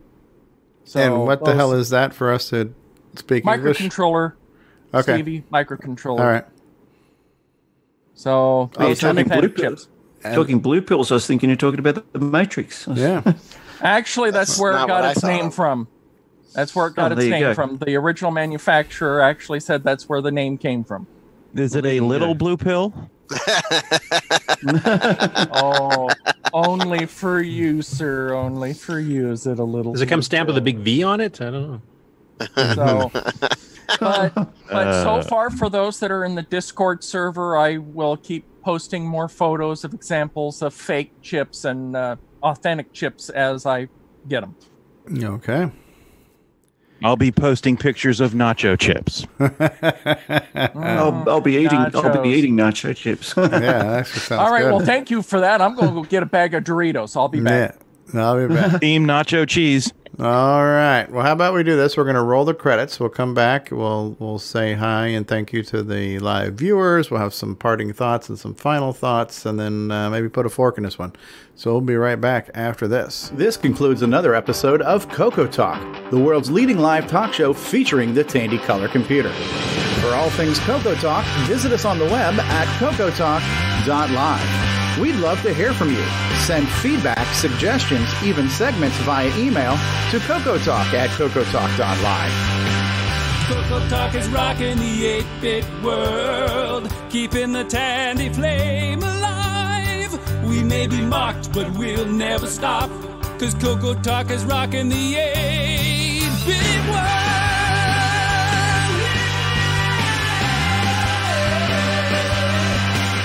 Consider supporting the show with a purchase of merchandise from our retro swag shop at 8bit256.com. If you'd like to become a patron of the show, click the Patreon link at our website at cocotalk.live. Coco Talk is rocking the 8 bit world, keeping the tandy flame alive. We may be mocked, but we'll never stop, because Coco Talk is rocking the 8 bit world. Coco Talk would not exist without the community, its past, crew, and contributors. Thanks go to Curtis Boyle, David Ladd, Mark Overholser, Grant Leedy, Bruce Moore, Nick Marenkes, Ron Delvaux, Rick Adams, Jason Riker, Richard Lorbieski, Jim Brain, Tom C., Rob Inman, Mark Bosley, Brian Joyce, Ken Riker, David O'Connor, Brian Weasler, Terry Stegney, Nick Marotta, John Strong, and many more. Especially to Steve Bjork for production suggestions and James Diffendaffer for making my head explode. Coco Talk is rocking the 8 bit world. We may be mocked, but we'll never stop. Please help support the Cocoa community by visiting some of its various contributors. A list of resources is available at imacoconut.com. That's I M A C O C O N U T.com. The Cocoa Talk theme song is copyright 2008 by D. Bruce Moore and Greg Sheeler. Mixed, mastered, and produced by D. Bruce Moore.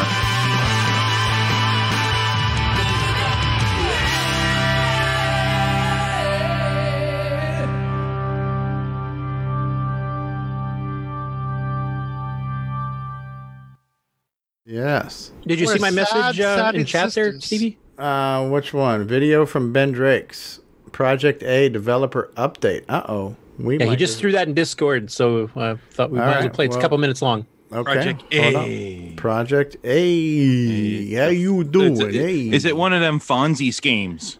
Hello, this is the first developer blog for my upcoming game, Project A. Actual title to be revealed closer to launch.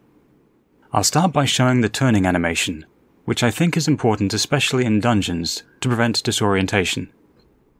We're going to walk back the other way, because, like the opening of Doom 2, there is a weapon to be found behind us. Here it is. Unlike a text adventure game, I can see the item and I don't have to type commands like get sword to collect it. I just have to press the spacebar, and there we go. One of the benefits of this graphical mode is that I can print text and graphics on the same screen. Now let's turn around and continue the adventure. So the objective is to find an item that can heal your father, the king, but you need the help of a powerful warrior, Dragolo. You have 12 in-game days to do this, which is about 4 real-world hours. Now we're outside, you can see I've made some changes since the first trailer. I wasn't happy with the shape of the peaks, so I've changed those. And more noticeably, I've added a moon. The moon is useful for orientation and being aware of the passage of time, as it goes through phases. You may discover that the moon has an effect on other aspects of the game as well. Werewolf? If you take a step forward, there's a text screen that identifies what the peaks are cliffs on your left, and trees or bushes on your right. And you also now know which way is north. If I turn to my left, that's north, looking out over the cliffs, with the moon in front of me. If I turn again, the moon is now on my right, so I'm facing west, If I turn left again, I can't see the moon at all, so I'm facing south. And one more left turn, and I'm back facing east. Let's take a few steps forward. We will come to an entrance in the cliffs on our left.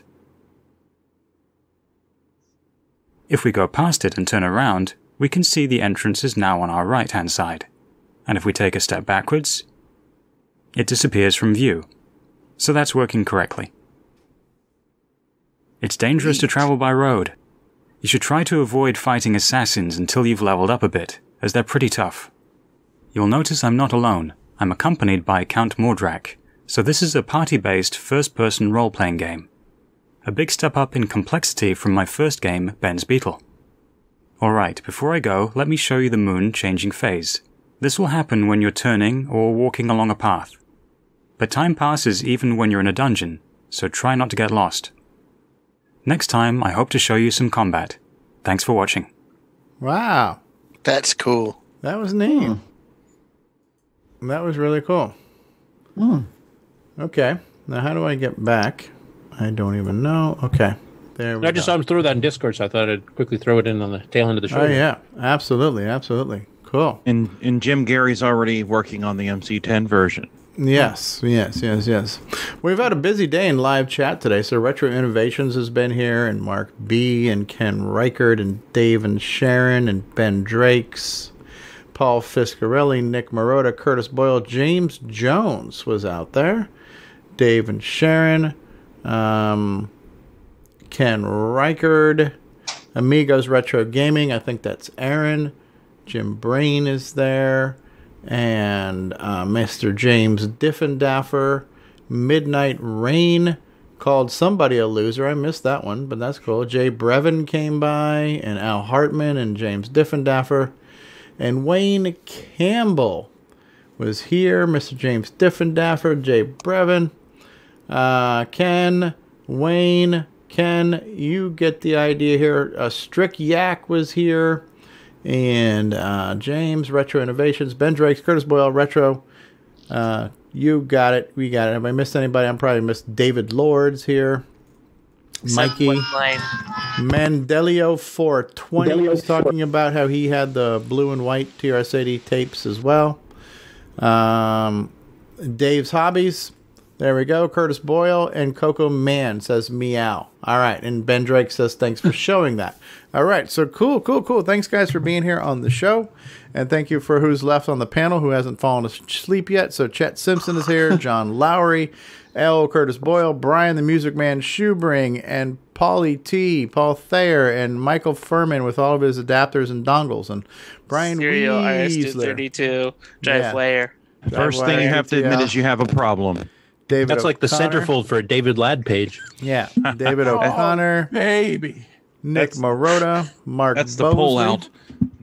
That's what he said. That's the pullout. Jason Reichard, Ah. John Where? Strong, David Ladd. Jason Reichard is here. Um, Since we've got some David Ladd here, David's still with us, and since we're talking about RS-232, how about a little post-credits bloopers? Oh, Hi, this is Antonio Jimenez, author of such projects such as Festivity Throw Devil and the SD Pack, and you are watching Coco Talk. In Three, two, go.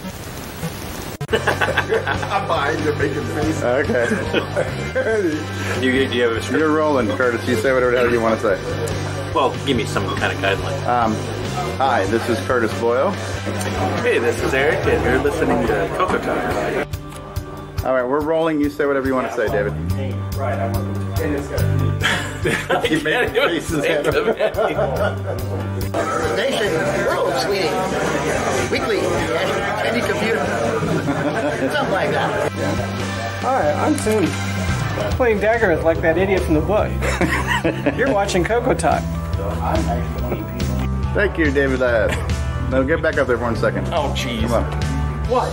What? Let's, let's get some drive wire, TTL, No. ESP. No, we don't need any drive wire or TTL.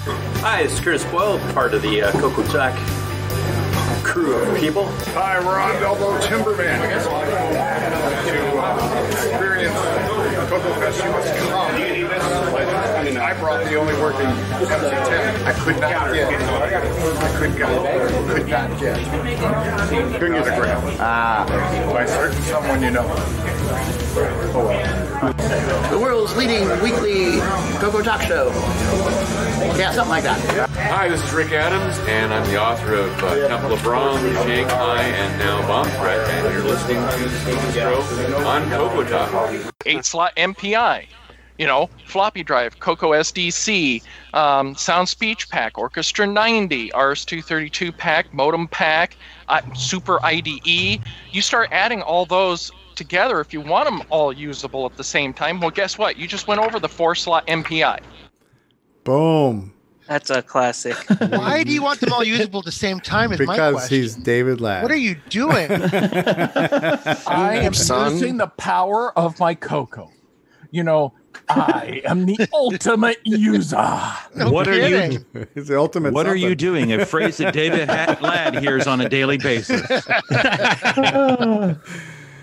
All right, we're gonna Yeah, press well, the I button. use a lot. Um, We're putting ourselves, Hey, the before you push the audience. button, I have a Yeah. question. Yes, yes, Mikey. Uh, when's the last time you guys have heard from um, uh, Steve Bjork? Uh, been a little while. Yes, it's been a while. Mm, Anyone know how he's doing? We'll have to find out next time. We'll talk to him. Yep. Yep. Um, yeah, I haven't seen him in Discord either, so we'll have to maybe we should reach out and give him a ping, see what's going on there. yeah, make sure Uh, everything's okay. Yes. So uh, we now need to put the show, the audience, and the panel out of their collective miseries by pressing Oh, the but button. I'm not done yet. Oh, okay, David. What do you got? oh no. no, I'm just, I'm just. Uh, okay, every, say goodbye, everybody. Goodbye, everybody. everybody. Hope to see you Bye. at Cocoa Fest.